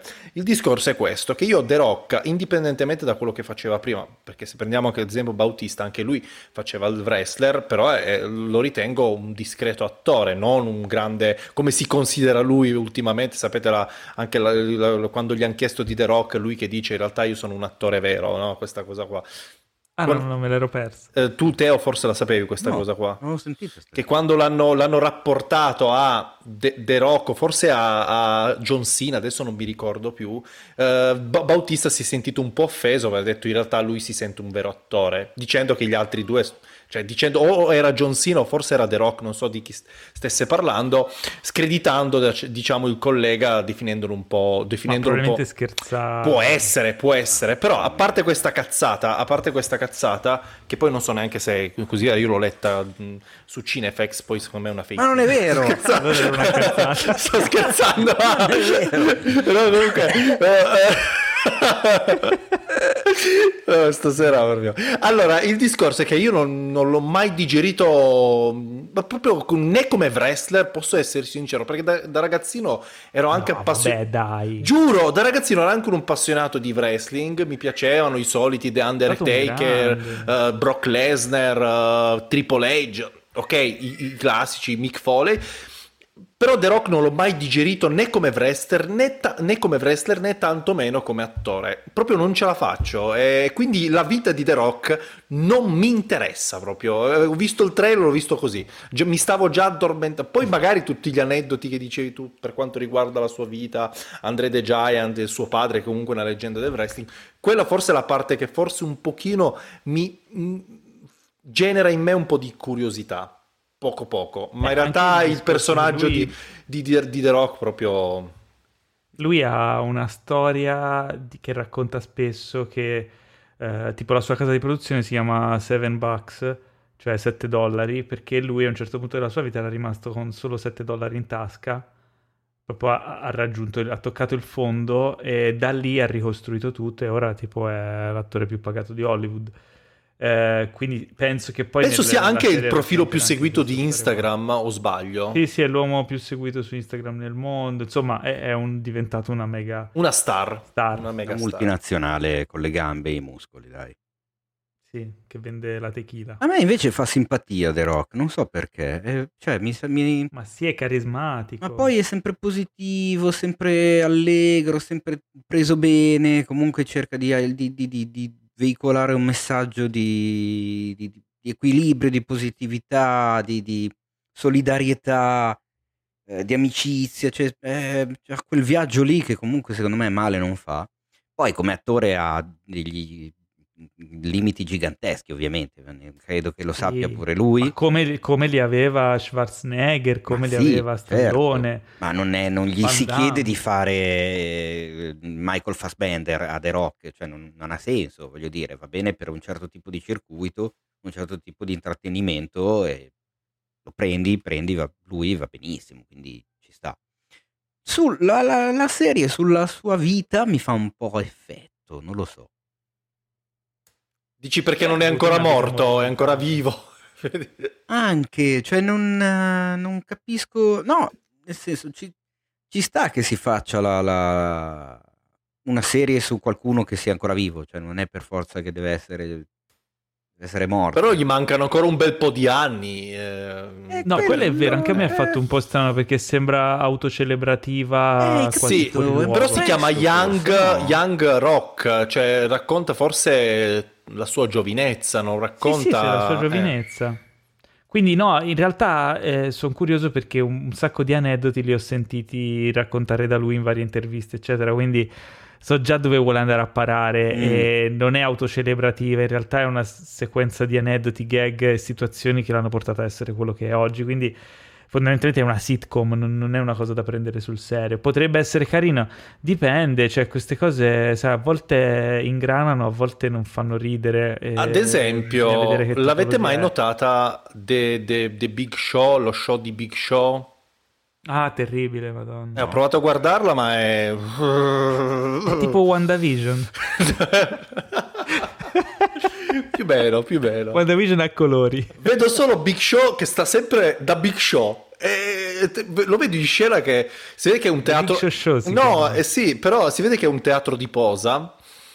E ho sempre paura che crolli qualcosa quando fa un pa'. Eh, ho visto i primi due episodi, poi ho smesso. Hai fatto bene.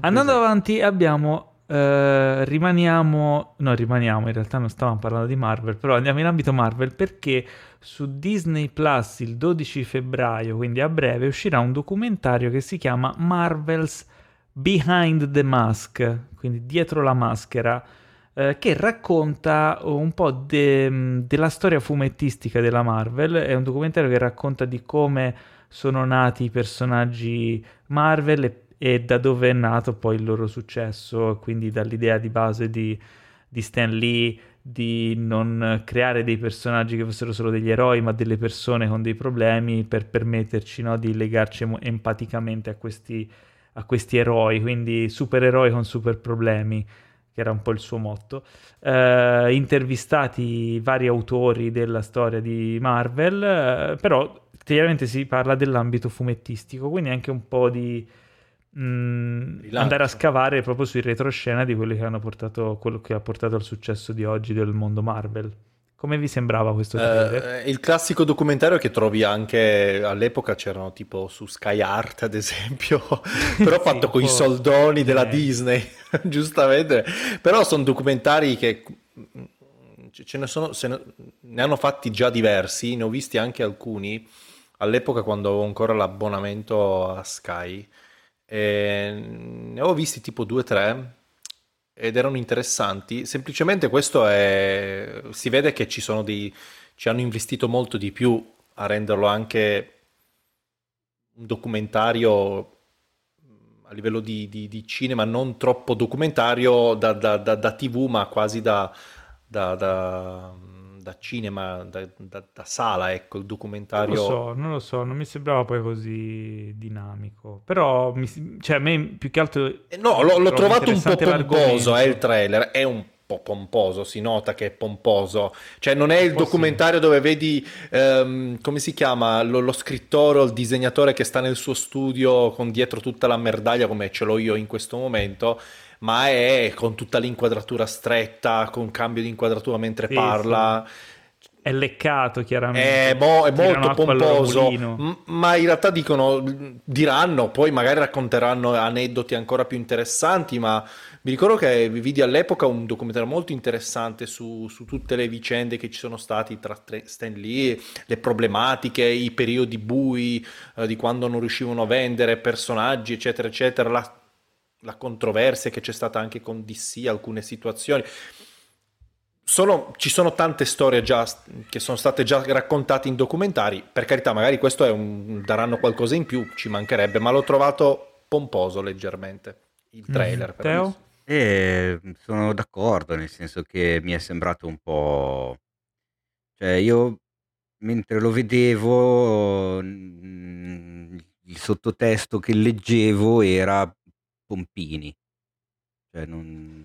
A vicenda. Sì, era quella roba lì. non riuscivo a, a uscirne. Cioè, autocelebrazione, quanto siamo fighi, quanto spacchiamo, quanto siamo meglio degli vero, altri. Eh, ed ecco perché, guarda che minchia, guarda che genio lui, cioè, guarda che cazzo abbiamo fatto. Un po' di queste cose qua. Tra l'altro, eh, su Disney Più ci sono già i, alcuni documenti alcuni, molti documentari su Marvel, come diceva adesso il caro Boban. Quindi, ah, sono altro... anche su Disney Plus? Sì, sì, sì, ce ne sono. Perché io mi ricordo di averli visti all'epoca la nascita mm. del progetto Avengers, eh, Iron Man come tutto iniziò. Ah, quello li ho visti, sì, sì, quelli sì. Eh, mm, mm, Thor, eh, USA Pantene, cioè tutte quelle cose, cioè, ce ne sono veramente tanti. E quindi ho detto, boh, un altro. Però poi ho visto che parla dei fumetti, ho detto, ah, ok. Mi sembra che stiano sfruttando molto il brand, però oh, eh, che cazzo è loro, faglielo sfruttare. Però ecco, diciamo sì, che... a volte un po' esagerano so quando fanno così. Guarderò. Boh. Gli darò una chance perché mi interessa l'argomento, ma se vedo che non va a approfondire determinate cose e si mantiene troppo sul generico, come ho il sospetto che sia, probabilmente non arriverò alla fine. Però vedremo. Uh, il prossimo trailer invece è un, un, trailer, eh, in realtà è un teaser perché si dura poco, si vede poco. Um, si aspettava da tempo il ritorno di Joss Whedon nel mondo delle serie TV. Uh, eh, dopo insomma aver concluso i suoi progetti al cinema con uh, Justice League non Snyder Cut, arriva questo The Nevers Dopo essere uscito anche da, da, dai suoi casini, forse personali. Ma no, credo che nei casini ci stia entrando adesso. Ah, okay. Perché si sa che ha abbandonato questo The Nevers proprio in chiusura. Ehm, ci ha lavorato, penso, due anni. È un progettone. È una serie in sei episodi per HBO. Eh, racconta appunto ambientata in epoca vittoriana questo gruppo di donne con superpoteri che combatte i nemici Boh, sembra un po' Buffy in chiave superhero vittoriana. Un Poi po' steampunk. Uh, un cer- po' steampunk, sì. Ma basta, gente che ha i poteri, ma non si sono rotti coglioni. Sì, infatti non mi ha particolarmente stupito. Più che altro lo stile, il modo... Cioè, sembra una roba, una serie degli anni 90, fatta però bene mm, con i sì, canoni odierni. Eh, non lo so, non mi dice molto. Ok, ci sono le supereroine. Ok, Joss Whedon ha sempre predicato questa sua uh, attitudine al femminismo, che poi tra l'altro sono venuti fuori gli altarini e non era proprio così, pare che fosse solo una facciata. Eh. Non lo so, Joss Whedon luci e ombre di quest'uomo. Ha secondo me è stato un po' troppo osannato negli anni e probabilmente adesso verrà un po' troppo denigrato, uh, quando invece, boh, secondo me è un artista che ha fatto buone cose e anche cose meno buone. Si spera che questo The Nevers appartenga alla prima categoria, ma lo vedremo quando uscirà, insomma. Però, trailer da vedere, da, da, da skippare. Forse aspettiamo di vedere il trailer lungo, mm. perché cioè, mi sembra un po'. Questo teaser spinge un po' l'acceleratore su boom boom boom, effetti speciali, guarda come siamo fighe, eh, e poco su quello che in realtà potrebbe essere il nucleo della storia dei personaggi. Sì, mi, è, mi è sembrato tutto un po' già visto, cioè, quello la cosa, anche il tono, mezza commediola, mezzo, guarda che... E beh, tipico eh. suo, eh? Eh, ho capito, ma... Tipico non... tono di Joss Whedon. Bah, vabbè. Boh. Oh, poi magari non, non ma sono in target, quindi cioè, sì. non deve convincere me, ecco. Eh, però strano comunque, cioè, HBO offre sempre dei prodotti con un taglio abbastanza adulto, quindi mi sembra... Forse l'unica nota, no, nota positiva, eh, nota positiva magari, so, magari saranno tante note positive, ma per adesso personalmente la cosa che mi fa ben sperare è eh, che ci sta dietro HBO, che ha sempre comunque dato eh, un servizio eccelso, ha sempre tirato fuori dei prodotti eh, veramente di, di qualità e quindi eh, boh, speriamo in bene, speriamo che, che, che, che, ci abbia creduto fino in fondo anche in questo progetto di Josh Whedon. Joss. Joss, scusate. Allora, prossimo, prossimo film è un piccolo film indipendente che ho pescato a caso, si chiama Tasmanian Devil Um, ed è un film uh, strano perché racconta la storia di un giovane uh, immigrato nigeriano negli Stati Uniti che si trova um, in conflitto tra la volontà di, um, di diciamo, en- entrare nel tessuto sociale dei giovani uh, americani, quindi eh, suoi insomma, coetanei e quindi entrare nelle confraternite del college, le feste, la musica hip hop e tutte queste cose qui. Eh, e invece suo padre, che è un, un pastore molto ligio insomma alle, alle regole, alla religione eccetera e che quindi cerca di incanalarlo in un certo stile di vita e, e, e quindi cosa fare? Integrarsi eh, rompendo delle regole della famiglia e del, insomma, del modo in cui lui è, venuto, è stato educato oppure seguire queste regole ma diventare un emarginato. Sembra, mm, cioè, mi sembra che ci sia un, qualcosa di interessante in questo, in questo film. Non so che impressione vi ha dato. Positiva a me, uh, mi, ha, mi, ha, incuriosito tanto, uh, mi, mi, mi, ha messo un po' di inquietudine, si può dire. Il predicatore mi ha messo quest- un, po di, padre, sì. un, po', un, po di, agitazione perché secondo me dovrebbe, secondo me è una figura imponente uh, che, che, che, in qualche modo influisce moltissimo sulla, mentali- cioè su, sulla mente di questo ragazzetto e quindi boh, mi ha, mi ha generato molta curiosità. Eh, stessa cosa a me, mi ha incuriosito di brutto, sono... Eh, ammetto una cosa però, infatti ero curioso di sentirtene mm-hmm. parlare Paolo, è uno di quei trailer dove a un certo punto provo la sensazione, ne abbiamo già parlato in altre puntate, di averne già abbastanza. Cioè, nel senso di non aver più bisogno di vedere altro trailer per convincermi di vedere il film. Cioè, me, Me l'hai già venduto? Forse sì, però e... dovevano raggiungere il minutaggio. E a quel punto io ho stoppato il trailer e mi sono accorto che avevo un altro minuto di trailer che non ho visto. Però da quello che hai detto mi pare che le cose importanti le avessi già capite e assimilate, ecco. Non mi andava è, di è un problema ancora, dei film, cazzo, è, cioè... è un problema dei film indipendenti che vogliono in qualche modo vendersi bene, il non lo so. Possibile, sì. Tra l'altro non so se eh, vi è risultato familiare il volto del protagonista, l'attore Abraham Atta.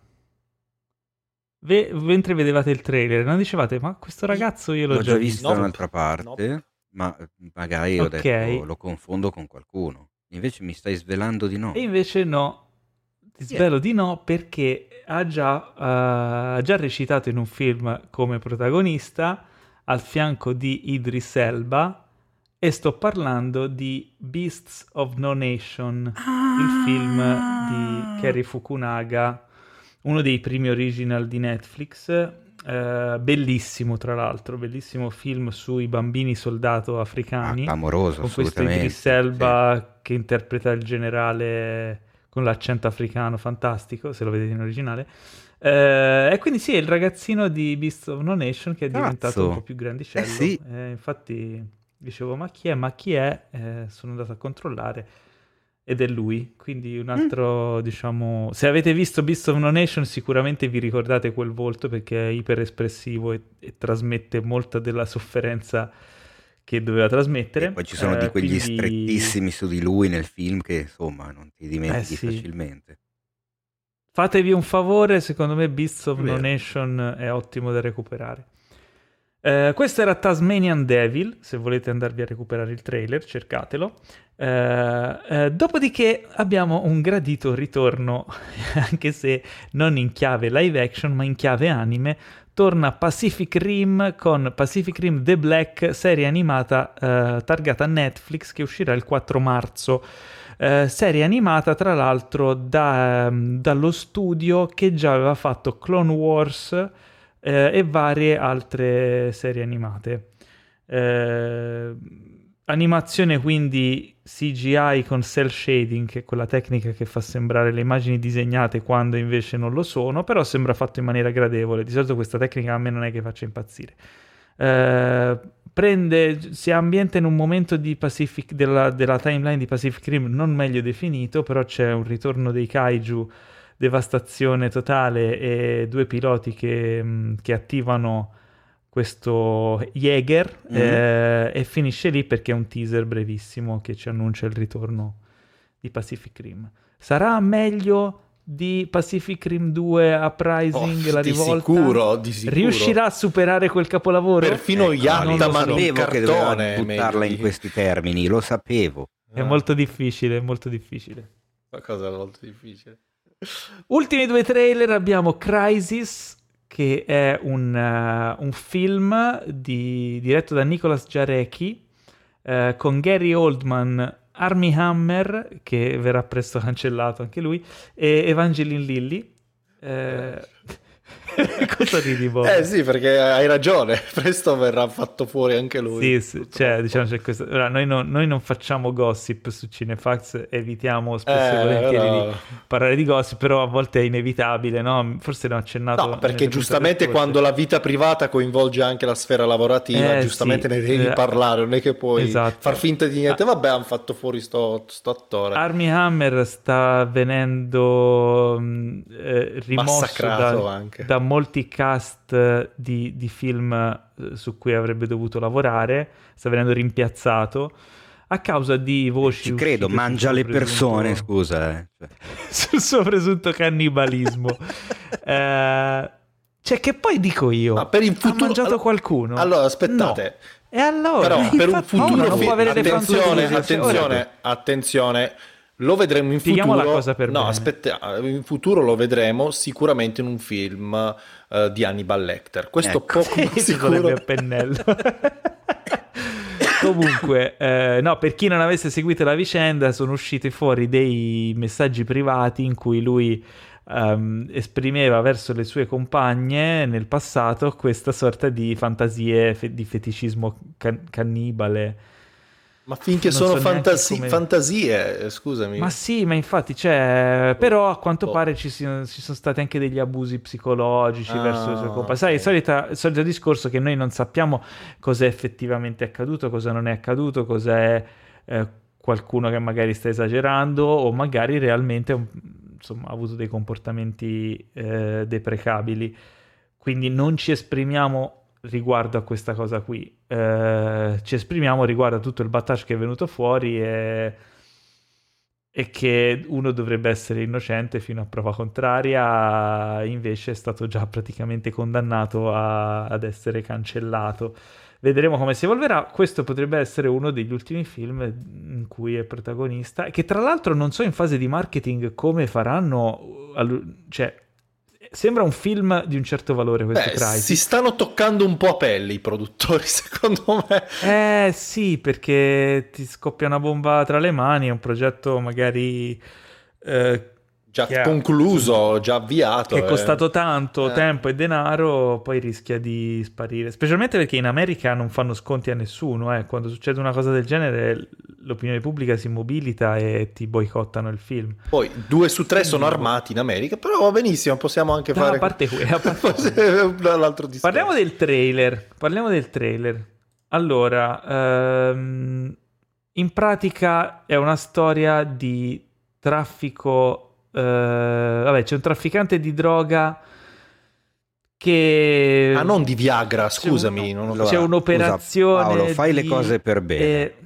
Traduzione simultanea proprio? della sinossi in inglese. Vai. Va bene, ah, ci provo, è complicatissima questa volta, è un'impresa ardua. Um, allora, tre storie riguardo al mondo degli oppiacei si incrociano un trafficante di droga organizza un'operazione di contrabbando di fentanyl ehm, in un, in, tra più cartelli eh, tra Canada e gli Stati Uniti. Eh, un architetto recupera da un... Mamma mia. Sì, no, scusa, Paolo, una, un architetto, mia, sì, eh, come si dice quando uno ha una... Ha, Ah, è difficile tradurre questa Come cosa. Come si dice quando uno ha un... Ah, come faccio a capire? Quando uno un ha un prolasso, okay. Un architetto che sta, eh, si sta riprendendo da una eh, assuefazione da oxycontin, oxycontin, non so come si traduce, cerca la verità dietro al coinvolgimento di suo figlio eh, con i narcotici e professore, un professore di università si batte inaspettatamente, eh, anzi si batte contro rivelazioni inaspettate riguardo al suo impiegato nel campo della ricerca eh, e una compagnia di droga con profondi influenz- influssi governativi eh, porta, nuo- un, porta, sul mercato un nuovo eh, antidolorifico che non dà assuefazioni. Allora, che era difficilissimo, ragazzi. Con il trailer mi, mi, aveva interessato il film. Adesso che l'hai spiegato hai capito tu, di che si parla? Non mi piace più. È un casino. No, sembra una puntata di X-Files. Dai. È complicato, è complicato. Però eh, ci sono Gary Oldman, eh. Armie Hammer e Evangeline Lilly. Eh, ed è tutto questo plot complicatissimo, droghe, contrabbandi, painkillers, casino di qua di là. Se vi piacciono gli intrighi, guardatevi il trailer di Crisis, che si scrive Crisis, eh, e che uscirà in America il 26 febbraio. Da noi non si sa ancora quando, come, dove, perché e soprattutto quale sarà il titolo italiano. Esatto, questo eh... comunque è il classico trailer che tu metti in scaletta a tutti i costi, anche se non sai di che cosa si sta parlando. E che in realtà hai messo tu. Esatto. Io l'avevo bellamente ignorato, cioè in realtà non mi, non mi era capitato sotto. A me sembra, mi, sembra una cagata pazzesca, posso dirvelo. Cioè, mi, mi, mi, sa di cagata, non so A me perché, sa di thrillerone invece, mega politico, big pharma, un sacco di cazzi, di, di, di, di robe. Cioè. Poi uh, sarò felice di contraddirmi, eh. Poi, insomma, vabbè, non lo so, vedremo, vedremo. Uh, ultimo trailer di questa fantastica rassegna si chiama The Courier in inglese, in italiano L'ombra delle spie. Eh? Eh. Eh? L'ombra delle spie con il nostro amato Benedict Cumberbatch eh, e anche Rachel Brosnahan che ricorderete in la fantastica Mrs. Maisel. Signora Maisel, esatto. Protagonista Signora Maisel. spettacolare. Allora, eh, qui si parla di guerra fredda, si parla di spie eh, e si parla di questo personaggio interpretato da, da Benedict Cumberbatch eh, che, viene, eh, che è un inglese che viene coinvolto in, questa, eh, in questo progetto di spionaggio per conto del KGB, dei, quindi dei, dei sovietici. Eh, e deve scoprire dei piani riguardo alla, alla crisi missili, dei missili di Cuba come si dice in italiano? La, la crisi missilistica. Crisi, cri, crisi missilistica o la crisi di Cuba, eh, la crisi cubana. La crisi di crisi, Cuba. Dei, crisi di Cuba missili. o crisi cubana, credo. Fosse. Tutti sapete di cosa stiamo parlando. Mm, sì.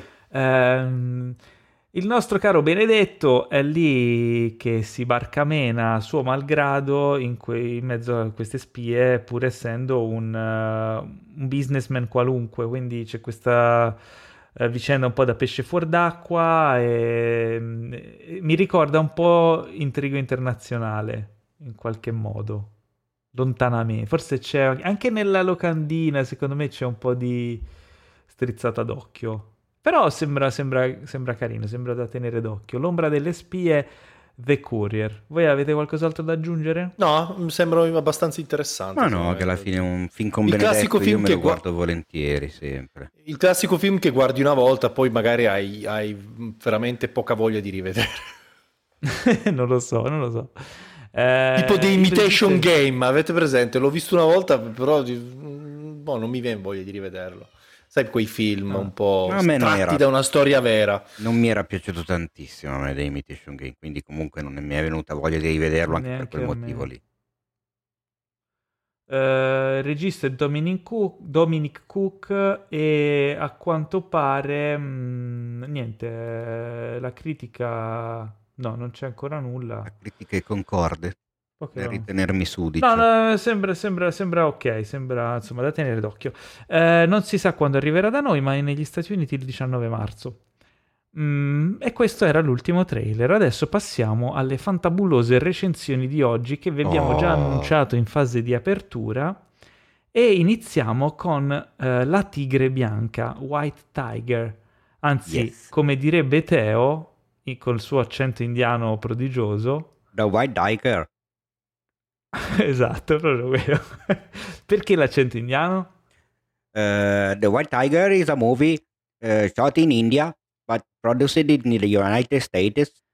La Tigre e... Bianca è un film ambientato in India ma prodotto negli Stati Uniti d'America. It tells the story of Baram, uh, Racconta a, la storia di Ballam. A humble servant uh, who lives in India and serves his master. Un umile servo indiano.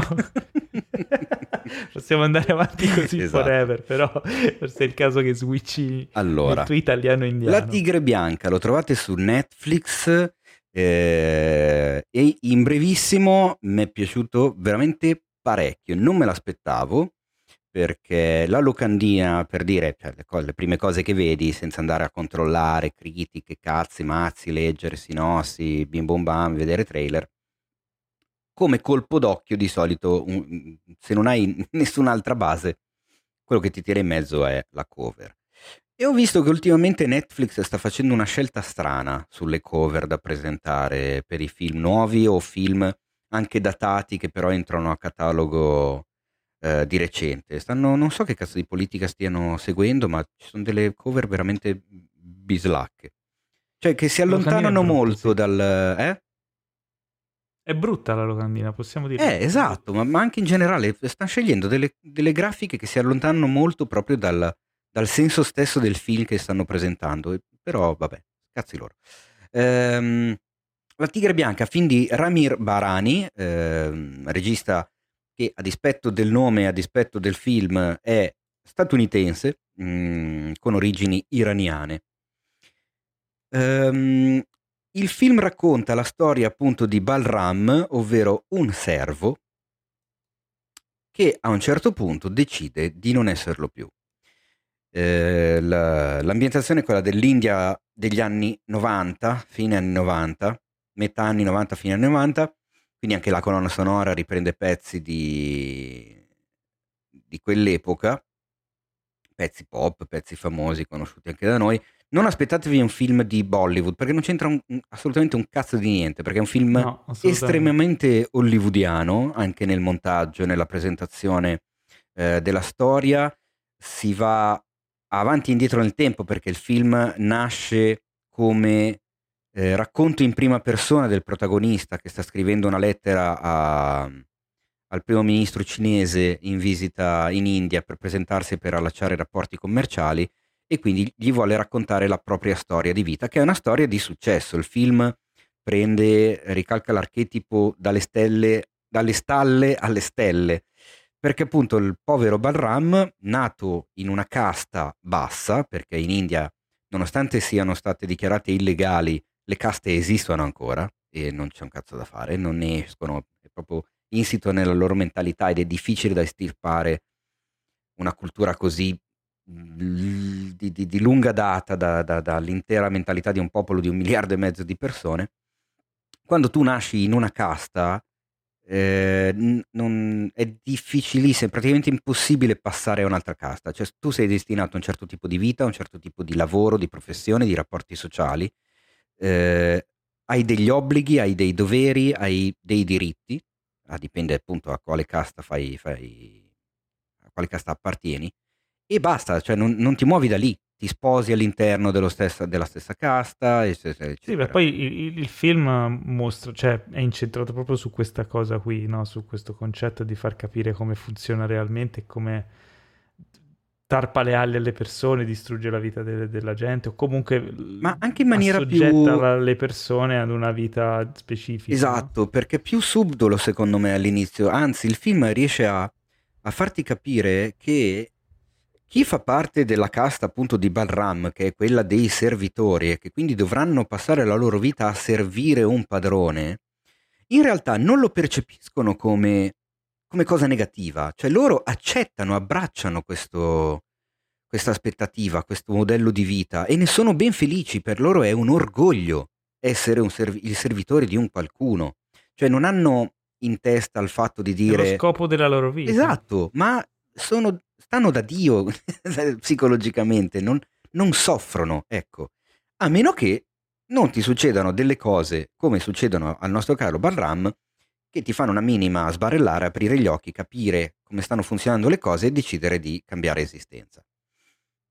Eh, è un film appunto che parla delle clamorose diseguaglianze di, di, di, di quel popolo, della corruzione comunque che, della corruzione dell'anima eh, delle persone, ma sia da parte di, di, di chi fa parte di una casta di, di livello basso, perché appunto pensa che non esista una vita migliore di quella a cui è destinato e, e, soprattutto pensa che sia giusto che non esista una vita migliore di quella. E questa è la, la, la, la corruzione strana del pensiero e dell'animo.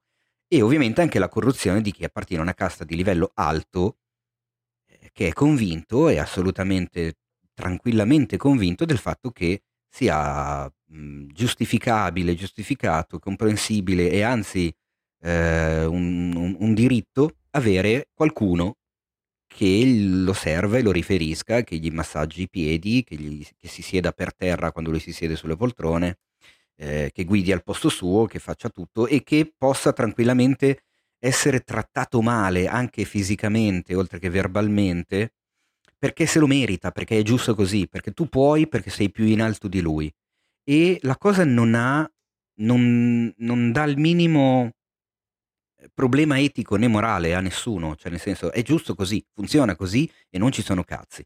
L'unica persona che ovviamente non la vede fino in fondo in questo modo è la fidanzata del, del figlio del padrone di Barram, che poi alla fine diventa lui stesso il padrone, perché parliamo di una famiglia ricchissima indiana, eh, dove appunto il figlio è una sorta di rampollo che poi prenderà in mano l'eredità del padre, la sua fidanzata, che è la bellissima attrice mm, Priyanka Chopra, e invece... Eh? Priyanka Chopra Jonas. Ah, è vero che ha sposato uno dei Jonas Brothers. Eh sì. È vero, me l'ho dimenticato, che roba strana. Vabbè. Eh, lei invece, mh, vissuta negli Stati Uniti, ha comunque la mentalità da statunitense che quindi non riesce a capire fino in fondo questa questione delle caste e di come ci si possa permettere di trattare male uno e di come quello possa accettare con il sorriso il fatto di venire trattato a piedi in faccia. Tutta la storia è la storia di come appunto Barram vive e decide di cambiare vita e riesce a cambiare vita e si arriva secondo me a quello che forse è l'unico punto debole del film, ovvero il fatto che in realtà non c'è, eh, un, eh, non c'è un vero e proprio conflitto, ci sono un paio di colpi di scena, ma io all'inizio del film vedo la fine del film, perché tu me lo, me lo mostri. Cioè tu mi mostri Barnum arrivato in cima alla, sì, in in cima alla scala sociale. Mm, sono d'accordo. Il conflitto c'è più in altri personaggi che in lui. Vero? Il suo è un percorso, è, un, è quasi una linea retta. Mi aspetto. Cioè, a, mh, mm, nella prima parte del film mi aspetto sinceramente che il film vada in un'altra direzione. Esattamente. Eh, e invece è come, è come se vedessimo il primo tempo di un film. Cioè, non so se ti ha dato questa sì, impressione sì, sì. anche a te. Assolutamente. È, è cioè... bello, eh? mi è piaciuto, lo, lo, reputo bello ma non bellissimo, proprio perché mh, si conclude, ha un suo arco e tutto, eh? però è, è, come se quasi mh, mi facesse dire, però non siamo arrivati al punto ancora. Esatto, bravo, cioè tu ti mostra tanta roba, però presentandoti il film dall'inizio, facendoti vedere un Balram all'apice della del successo della scala sociale, lui è arrivato dove a un certo punto si è messo in testa di arrivare e poi ti racconta come ci è arrivato e ok, e poi? Cioè non... È come vedere solo la prima stagione di Breaking Bad, tipo. esatto, non so. Poi... Mi ha... basta. Come si dice? Avrei forse preferito un altro tipo di montaggio, un altro tipo di, di, di approccio. Ho capito la questione del racconto in prima persona al ministro, fatto che lui si rivolga ai cinesi, che comunque l'India e la Cina Poi gli ha scritto, eh, a breve saranno... una lettera di... Sì, esatto, tra l'altro... Ha scritto una lettera di 15 pagine. Esatto, lui gli sta scrivendo pagine, una lettera so. formalmente del film. Eh, è bello il discorso che lui fa, cioè i bianchi hanno fatto il loro tempo, nei prossimi anni eh, chi governerà il mondo saranno i gialli e i marroni, che, che fa sorridere come, come frase, parlando appunto di Cina e India.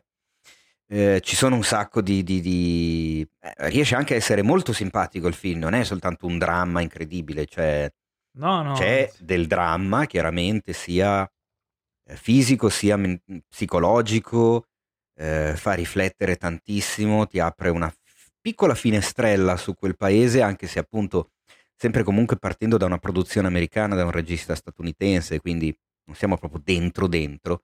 È un è quasi una visione da turista quella che si vede del, dell'India in quanto, in quanto paese. Um, però appunto ci sono anche un sacco di momenti ridicoli, divertenti e assolutamente eh, gustosi con varie frecciatine, cioè nel film dichiarano proprio questa è l'India vera, qua non c'è nessuna lotteria dove uno stronzo ti fa delle domande e tu ti porti a casa 10 milioni di rupie. e questa cosa mi ha fatto molto sorridere, che era un chiaro riferimento a Slumdog Millionaire. Che è un film bellissimo, tra l'altro. A me è piaciuto. Eh, no, beh, comunque, sì, sì, no, anche a me è piaciuto La Tigre Bianca, White Tiger. Ehm, sì, secondo me è consigliato. E poi è bello vedere come adesso, con questo discorso, chiaramente mi dispiace per i cinema chiusi, eccetera, però secondo me si sta sviluppando una tendenza ehm, che prima era sparita di dare un po' più di spazio a, a film anche medio budget, tipo questo, film non giganteschi, senza grandi star, che però sono molto interessanti e vale la pena di parlarne, di vederli e di insomma anche diffonderli a piattaforme come Netflix. Eh, ne stanno sfornando molti ed era un tipo di film che rischiava di sparire negli ultimi anni, eh, ma- maciullato dal meccanismo dei tentpole, dei mega blockbuster, eccetera. Quindi io lo consiglio. Um, Teo lo consiglia, insomma, recuperatevelo. Un, Poi un c'è un pezzo che non sentivo da un sacco di tempo e che mi ha caricato di brutto nel film. Eh, All'inizio, vero? Eh sì, che è quella che secondo me è proprio è, eh, come si dice, rappresentativa del MC? film intero. Cioè, perché è il pezzo mezzo indiano ma americanizzato. Che avrete sicuramente sì, come si chiama quel pezzo quella... lì che era famoso per una pubblicità? Non, no, non mi ricordo la pubblicità. Comunque lui era Punjabi MC Punjabi MC. Il pezzo esatto, era esatto, Un dito che rai,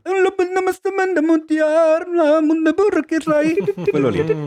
È vero, famosissimo. Sicuramente si ricorda anche Bob. Anche una roba Esattamente. Sì, sì, sì, me lo ricordo. Mi ricordo. Con il campione tornare... sotto della sigla di Supercar. Sì, è vero, è vero, è vero, è vero, fantastico. Eh, questo ti mette subito di buon umore. Mm. Non so se ti mette di buon umore invece la serie Alice in Borderland di cui ci vuole parlare Teo. Eh, no, Boban ci vuole parlare. L'ha vista anche Teo, quindi ora fate... Allora... Scannatevi. No, eh, non, non, credo, credo, non lo so, adesso inizio io, Teo. Sì, prego, vai. vai. Allora, diciamo che mi è piaciuta a grandi linee. Uh, pale- come hai detto tu all'inizio del podcast, è la classica serie che uh, ovviamente ispira- è un live action ispirata a un, un, anime fumetto ehm, giapponese, giapponese, che, giapponese sì. un manga che io non ho visto, non ho letto, quindi non conoscevo neanche a dir la verità.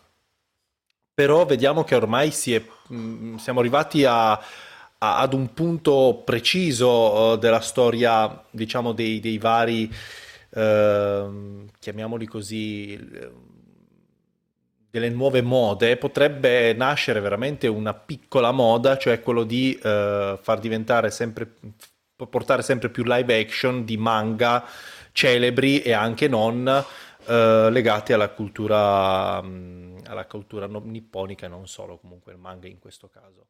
Allora, questo Alice in the, Bo- in the Board, oppure Alice in, in, Borderland, in Borderland, il, esatto. il de non, non c'entra nulla. Uh, a me è piaciuta a grandi linee, non conoscevo la storia, quindi sono andato veramente non conoscendo la storia, lo, lo, ho subito colto le citazioni. E scusate ancora per mia figlia che urla in non sottofondo. Ma dicevo nella, in apertura che è un incrocio un po' tra. Sì, tra, tra The Cube, Soul, Enigmista e anche Battle Royale cita un casino Battle Royale e ehm, però hanno un problema questi, con queste tipologie di, di, film, in questo caso una serie, che eh, sono interessanti i primi due o tre episodi. Poi quando inizia, inizia a scoperchiare, no? un po' come Lost all'epoca, no? quando iniziavi già a capire, svelare a svelare i misteri, e già qui nella prima stagione inizia a svelarti già qualcosina, diventa meno interessante. Quindi non ho tutto questo hype di vedere la seconda stagione. È strano, cioè non mi sono ritrovato nella sensazione di dire non vedo l'ora di vedere la seconda stagione. No, semplicemente mi ha già svelato un po' di cose e mi ero già soddisfatto. Ovvio che quando arriverà la seconda stagione non vedo l'ora, cioè la, la, guarderò di sicuro, ma non ho questa cosa di dire non vedo l'ora, no? Non è come all'epoca Dark, ad esempio, no? Quando è uscita la prima stagione e poi cavoli ero, eh, un, mi, mi, era cresciuto in me un hype di vedere, cioè voglio vedere la seconda stagione, voglio assolutamente che esca già domani in questo caso, quando si tratta ovviamente di serie che riguardano il mistero, di cose un po' criptiche, no? uh, di cose che mh, mm, oscure, si, si, nasconde dietro un nemico al di sopra di tutti che, che organizza il tutto, allora uh, giustamente ti mette sul piatto d'argento tantissimi fattori che ti generano hype. In questo caso non è avvenuto. Ovvio che è molto bella la serie, io la straconsiglio, vi divertirete un casino, veramente vi divertirete tantissimo perché eh, i cosiddetti enigmi, i giochi che, che, ci saranno alla, che ci sono soprattutto all'inizio sono particolarmente divertenti da vedere, anche alcune, alcune scene un po' splatter saranno, vi divertiranno parecchio. E che dire, eh, l'unico vi sorprenderà, vi sorprenderà anche per, uh, per il... Adesso non voglio, cioè non è uno spoiler, ma anche per come la serie tratta i personaggi, vi sorprenderà ad un certo punto, quindi, che dire, straconsigliata. Uh, sul finale l'ho trovata leggermente un po' meno divertente, almeno, almeno a me non mi ha... perché ormai si andava già un pochino a a scovare tutto l'enigma, eh, sì, ti, mm. tirare un pochino uh, le, le, somme no? verso la fine e riuscivi già a farti un'idea chiara di cosa, di cosa in realtà c'è dietro tutto questo gioco. Teo che ha una faccia non convinta. No, non eh, capisco se è d'accordo o... Credo che non sarà d'accordo, ma, ma, ma, giustamente è bello, che, eh, è bello vedere allora, anche dai, due persone... Sentiamo, che... sentiamo Teo. Sentiamo, dai. dai. Allora sì, eh, non abbiamo neanche detto di, di- di cosa tratta la serie fondamentalmente. Di- Ah, quello la lascio fare a te perché io faccio schifo in queste cose. Allora, no, se voi, se voi facendo schifo, facendo schifo, vi posso dire, ci sono questo gruppo di ragazzi che a un certo punto si trovano proiettati di questo quartiere di Tokyo, si trovano proiettati eh, in una Tokyo, in questa realtà alternativa, diciamo, no? dove ehm, è completamente deserta e si trovano solamente loro, si ritrovano da soli in questa Tokyo deserta. Ad un certo punto vedono che c'è un punto, no? un, una sorta di checkpoint, chiamiamolo così, una, una, una base dove andare lì e ci sono determinate situazioni che portano a immergersi in questi giochi ok? Un po' alla, alla, non dico alla Hunger Games, ma alla Battle Royale, dove devono sfidare uh, un computer, no? Vengono sfidati da questo...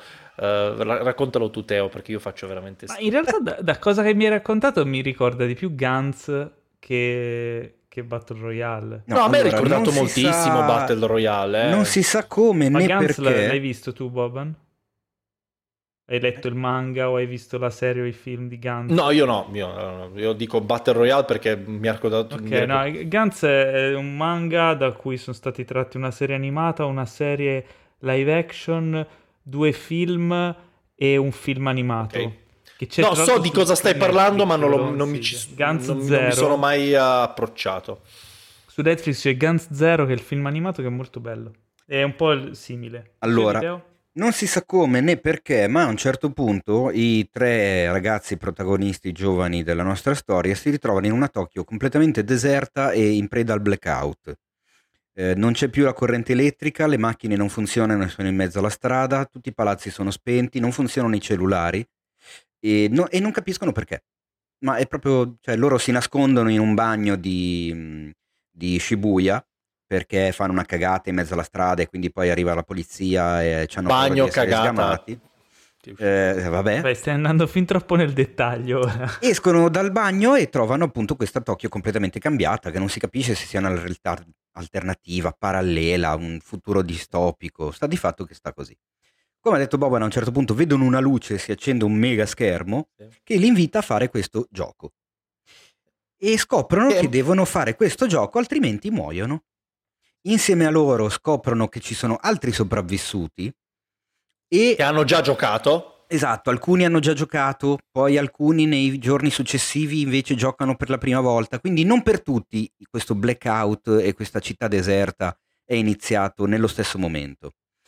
Ma eh, una delle cose più agghiaccianti fin da subito è che si percepisce che questa minaccia, questa organizzazione di questo gioco ha qualcosa di poco umano, perché eh, le persone che, come si dice, contravvengono alle regole o sbagliano in qualche modo il gioco, eccetera, vengono uccise da questo raggio laser che arriva direttamente dalle nuvole. Dal Quindi, cielo. Dal cielo, questo raggio laser rosso verticale che gli perfora la testa e li secca all'istante. Che nell'anime ho visto che era verde, non so perché questa scelta stilistica. Ah, questo cambia tutto. Esatto. Sì, decisamente. Probabilmente ci sono i fan, ah, avete fatto una cazzata, era verde, fa, fa che schifo. Vabbè, Vabbè, a parte la storia che poi, insomma, chi lo vuole vedere lo vedrà nella serie, ma esatto. che ne pensi Teo di quello che diceva Boban? Ne penso più o meno il contrario, nel senso che le prime puntate ti, ti, fanno entrare nella cosa perché quasi ogni puntata c'è... Aspetta, il contrario nel senso che ti è piaciuta di più o ti è piaciuta no, di A me è piaciuta, no, no, eh, però ho detto verso... Mi è piaciuta molto, però fammi parlare, cazzo. Le prime puntate ti fanno entrare nella, nel, nel, discorso, eh, quasi ogni puntata nuova c'è un gioco nuovo al massacro al quale devono partecipare i protagonisti. In ogni puntata con, vieni a conoscenza di un nuovo personaggio che, viene, che diventa eh, ricorsivo nella puntata successiva, con un sacco di sorprese che appunto non spoilerò come ha annunciato Boban, ma man mano che vanno avanti le puntate si arriva a un punto eh, fondamentale della storia in cui comunque c'è un incontro con determinate situazioni e personaggi che non svelo e lì la struttura della, della serie cambia un po'. Io sono molto, ansioso, sono molto ansioso di vedere la seconda stagione proprio perché secondo me nella prima stagione non hanno risposto assolutamente a niente, non hanno dato nessuna spiegazione, le poche spiegazioni che sembra abbiano dato non hanno alcun senso per spiegare quello che ho visto finora e quindi mi affascina saperne di più e quindi voglio vedere la seconda stagione. Quindi per quello che ho detto al contrario, non è che non ho voglia di vederla, ho molta voglia di vederla proprio perché le ultime puntate mi hanno appassionato di più alla questione, proprio perché si è andato a perdere lo schema nuova puntata, nuovo gioco, qui devi risolvere questo enigma se non muori, nuova puntata, nuovo gioco, qui devi scappare da quello che ti vuole uccidere, nuova puntata, nuovo gioco. Cioè quella cosa lì secondo me rischia di stufare, nel momento in cui sta quasi per stufare la sceneggiatore infatti cambia idea e non ti presenta più uh, lo stesso eh, schema. Attenzione, però io proprio perché sono rimasto affascinato dalle prime puntate e meno affascinato da, dalle ultime, proprio per quello che uh, verso la fine, eh, verso l'ultimo episodio, mi è piaciuto, eh, vi dico, a grandi linee la, la, serie mi è piaciuta abbastanza, non mi ha, uh, non mi ha generato questa, questa, sorta di wow, voglio, voglio vedere assolutamente la seconda stagione. Però l'effetto diciamo che wow. eh, sì, perché l'effetto wow è arrivato subito. Certo. Ma eh verso sì, la fine è, è, un conti- per, per, me è un, conti- è un salire nei primi, nei primi 3 o 4 episodi e poi va, la va in cosa secondo me da sottolineare è l'atmosfera perché riesce a mescolare eh, lo splatter con eh, il tensivo, il thriller che veramente ti, fa, ti mette tanta ansia addosso per il destino dei personaggi che comunque sono interessanti e sviluppati anche bene eh, e poi c'è un episodio che...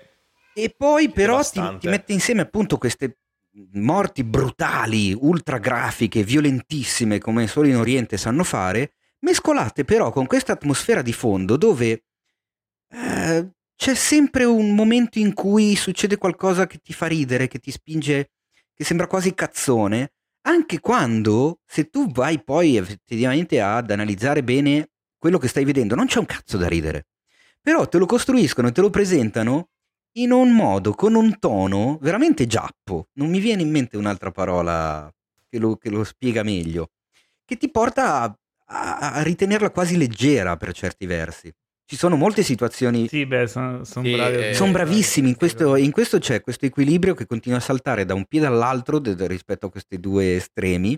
Secondo me è dosato, dosato molto bene. Poi, arrivando da un manga, ci sono alcuni personaggi che sono mega caratterizzati, cioè sono proprio fumettisti, ce lo vedi. e sono fighi per quello. A me, per me è stata una sorpresa, l'ho vista così a caso e... No, è divertente come serie, molto divertente. Quindi possiamo dire, insomma, eh, per i fan del survival game, genere survival game, eh, sì. consigliata, sì, assolutamente. in generale? Sì, sì, molto. No, anche in generale, secondo me. Ok, quindi questo era Alice in Borderland, esatto. che si può trovare su Netflix. Netflix. Yes. Su Netflix. Uh, e a questo punto chiudiamo questo trittico che sono tutte e tre su Netflix, praticamente casualità.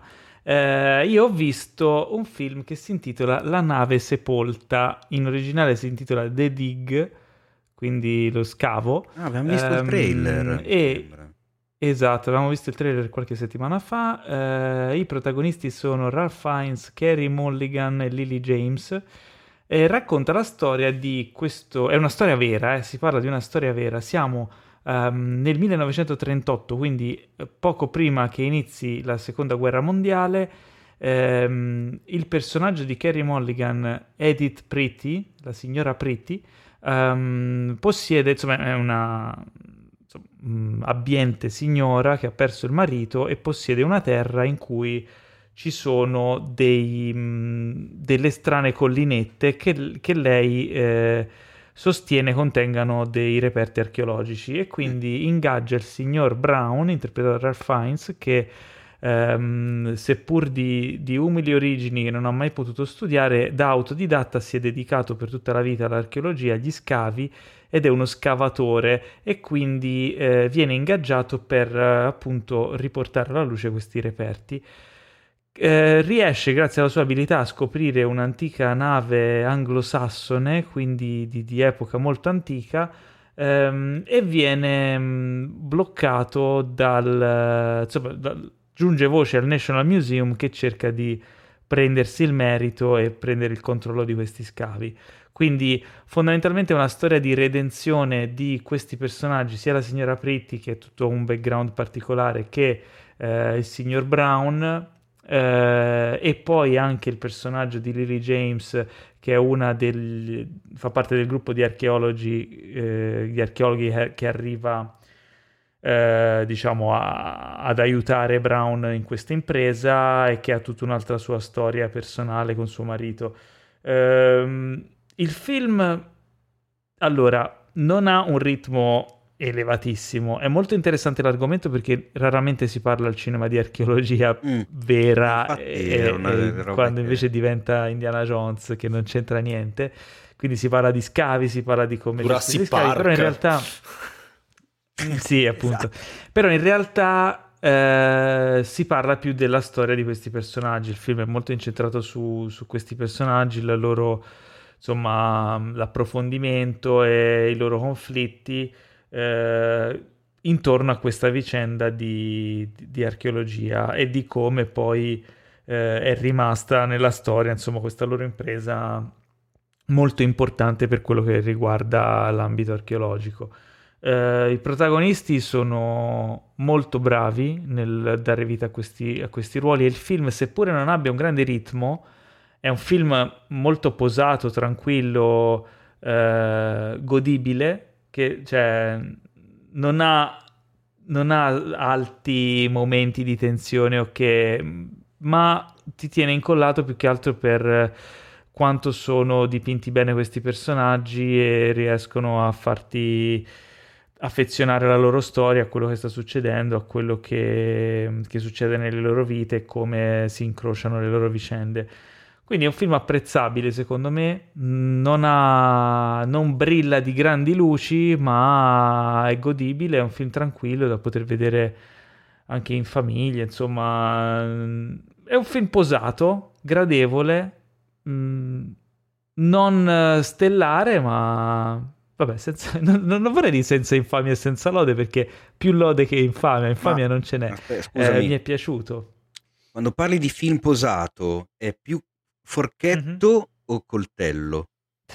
cucchiaio è un film molto cucchiaio ah, okay, perché perfetto. ci mangeresti Mamma la zuppa oh. una zuppa una zuppa inglese ok cucchiaino allora eh, zuppa inglese perché è un, un English Esatto, questa credo sia la recensione più brutta che io abbia mai fatto. Beh, guarda io, guarda io la, mia, la mia recensione, sono partito a parlare delle mie impressioni sulla serie senza dire nemmeno di cosa sto parlando. È no, come indizio, eh, sento questo gusto, retrogusto, non so, sto parlando di un vino, sto parlando di un piatto di pasta, di cosa? Dillo Boban, parlane, perché, perché, mamma mia, Stai calmo. Cioè, me la prendo con me stesso, bene, capite? Bene, poi, poi, arrivano Comunque, i feedback insomma... negativi su Boban, eh, capite? Io Guarda, questa male. volta te li diremo tutti. Cioè, proprio Grande. allora, screenshot te li mando chiudere, tutti. Per chiudere, La nave sepolta, film molto gradevole. Ehm, consigliato a chi non vuole emozioni troppo forti, ok? Va bene così. Ma che cazzo? Ma cos'è sta cosa? Sembra un, un romanzo di Harmony, detta così. Cioè. No, no, no, no, non, in realtà non è un... Cioè, di, di, di... Sì, c'è anche qualche storia mm. d'amore all'interno, però non è quello il fulcro. Ma è una storia d'amore alla Nicola Sparks? Ancora? Cage. questo è quanto. Questa è la nave sepolta. Questa era l'ultima recensione di questa puntata del podcast. E io aggiungo. E, io già, ah, no, alle no, news. No. Allora, no, no aspetta, io aggiungerei Boban. Aspetta, no, no, no, attenzione. Io. Ho, sentito, ho sentito una cosa. Dimmi. Viustellone, chi ha ordinato il Viustellone? e le teste eh, dei nostri uccelli si staccano. Basta. Questo era per concludere. Mm, Teo allora, io chiedo, fuori da, dai chiedo, chiedo il favore ai nostri ascoltatori, fatemi sapere quanto vi rattristano queste battute da scuola elementare, detti, dette da due quarantenni. So, sono citazioni, Beh. citazioni. Eh? Non, capisci non, niente. E poi Boban è piccolo, Boban è 33 anni. Sì, ma lui ne ha 40 quindi, dentro, quindi è la stessa cosa. Boban, sai che momento è giunto? Eh? Il momento tanto odiato, il momento dei saluti, ma prima ricordatevi che Cinefax non è solo il podcast più bello della settimana, ma è anche il sito più bello del momento in cui lo cliccate, cinefax.it, ricco di tante cose carine. Cinefax è anche presente su tutti i social più alla moda, come Facebook che non è più alla moda, Telegram, Twitter, TikTok, MySpace eh, e chi Instagram. più ne metta. Anche Inst- Instagram, Instagram ovviamente. E anche, Instagram, e anche Clubhouse. Così siamo avanti. Stavo per dire Clubhouse. hai, già messo, hai già fatto pipì su Clubhouse? Me l'hanno consigliato Clubhouse. Ah, no, ah, perché non ho Apple, ho Android e quindi per non adesso stanno. Però hai fatto pipì. No, ah, non ancora. Eh... Come faccio? Eh no, puoi farlo, scaricati l'app. Ma non posso, ho Android, è solo per dispositivi Lo puoi Apple. fare anche su Android. Mettici il riso sopra. Non è vero, per adesso stanno facendo i, i furbi a livello marketing, sì, cioè l'invito, così fanno la roba esclusiva e tutti vogliono entrare, tutti vogliono parlare e tra una settimana si saranno tutti rotti i coglioni. Uh, okay. bo- uh, no, Teo, secondo me invece Teo. è figo. Non lo so. Non lo so, per, non l'ho ancora provato, ma è figo. Teo, Dici, Boban? vuoi sentire il rumore più fastidioso del mondo? No, madonna santa. madonna santa, lo sapevo. Io que- mi mancava questo. Secondo me, no, possiamo anche me, chiudere con un vi stanno me... odiando quanto me. Perdonateci, un, un, perdon- ci sono almeno sette ascoltatori che stanno apprezzando. Un merlo, ma almeno 700 yeah. che invece vi odiano. Yeah. Yeah, yeah, yeah. Vola. Allora, un caro saluto da Boban Pezov. Ciao, o i vermi. Basta. Basta. Speriamo, no, credo che dopo questa puntata potete... non mi chiameranno più, ovviamente. Potete seguire Boban su Instagram at Nebo. Nebo no, no, Nebo Comics, uh, YouTube. Esatto. Fai, fai, Su fai YouTube fumetti. perché ha ricominciato a fare video. Ho ricominciato a fare, fare video. Eh... Molto brutti, però con colori accesi. Però seguitelo su Nebo Comics perché fai fumetti pornografici. Esatto, ci piace la tua carriera di pornografo. Eh, esatto. Devo riprenderlo e, però. Potete seguirci su Instagram at Cinefax, l'abbiamo già detto. Eh, potete seguire anche me su Instagram at Paolo Cellamare. E basta, eh, che dire, eh, Boban ha salutato, Teo saluta adesso. Io saluto adesso e volevo, volevo, avere torto per una volta, per quello che ho detto che tra una settimana si saranno tutti rotti il cazzo di Clubhouse. Perché Paolo non l'abbiamo detto, invece... ma settimana scorsa Ti ricordi che ho detto? Ah, secondo me le aziende che hanno fatto product placement su 007 si incazzano perché è passato un sacco di tempo. Cazzo, il giorno dopo è uscita la notizia che forse fanno dei reshoot perché gli aggeggi tecnologici di 007 non sono più all'ultima moda. E ho detto ok. Quindi la tua bomba di, di oggi è quella di Clubhouse che tutti si stufano settimana prossima? Ma sono convinto che questa volta avrò torto, è questo il fatto. Tira fuori il pendolino. Esatto, sì, infatti dovrei cominciare a fare questa roba Le bombe qua. di mercato di Teo, di Teino. Va bene ragazzi, e chiudiamo questa puntata. Uh, un saluto caro e um, caldo, un, un, caldo saluto anche da me, Paolo Cellamare. Lunga vita e prosperità. E ricordatevi che più ogni giorno che passa è un giorno in meno alla riapertura dei cinema. Dai cazzo! Que- questa era la bomba di mercato. Vuoi un, vuoi un cracker colorita?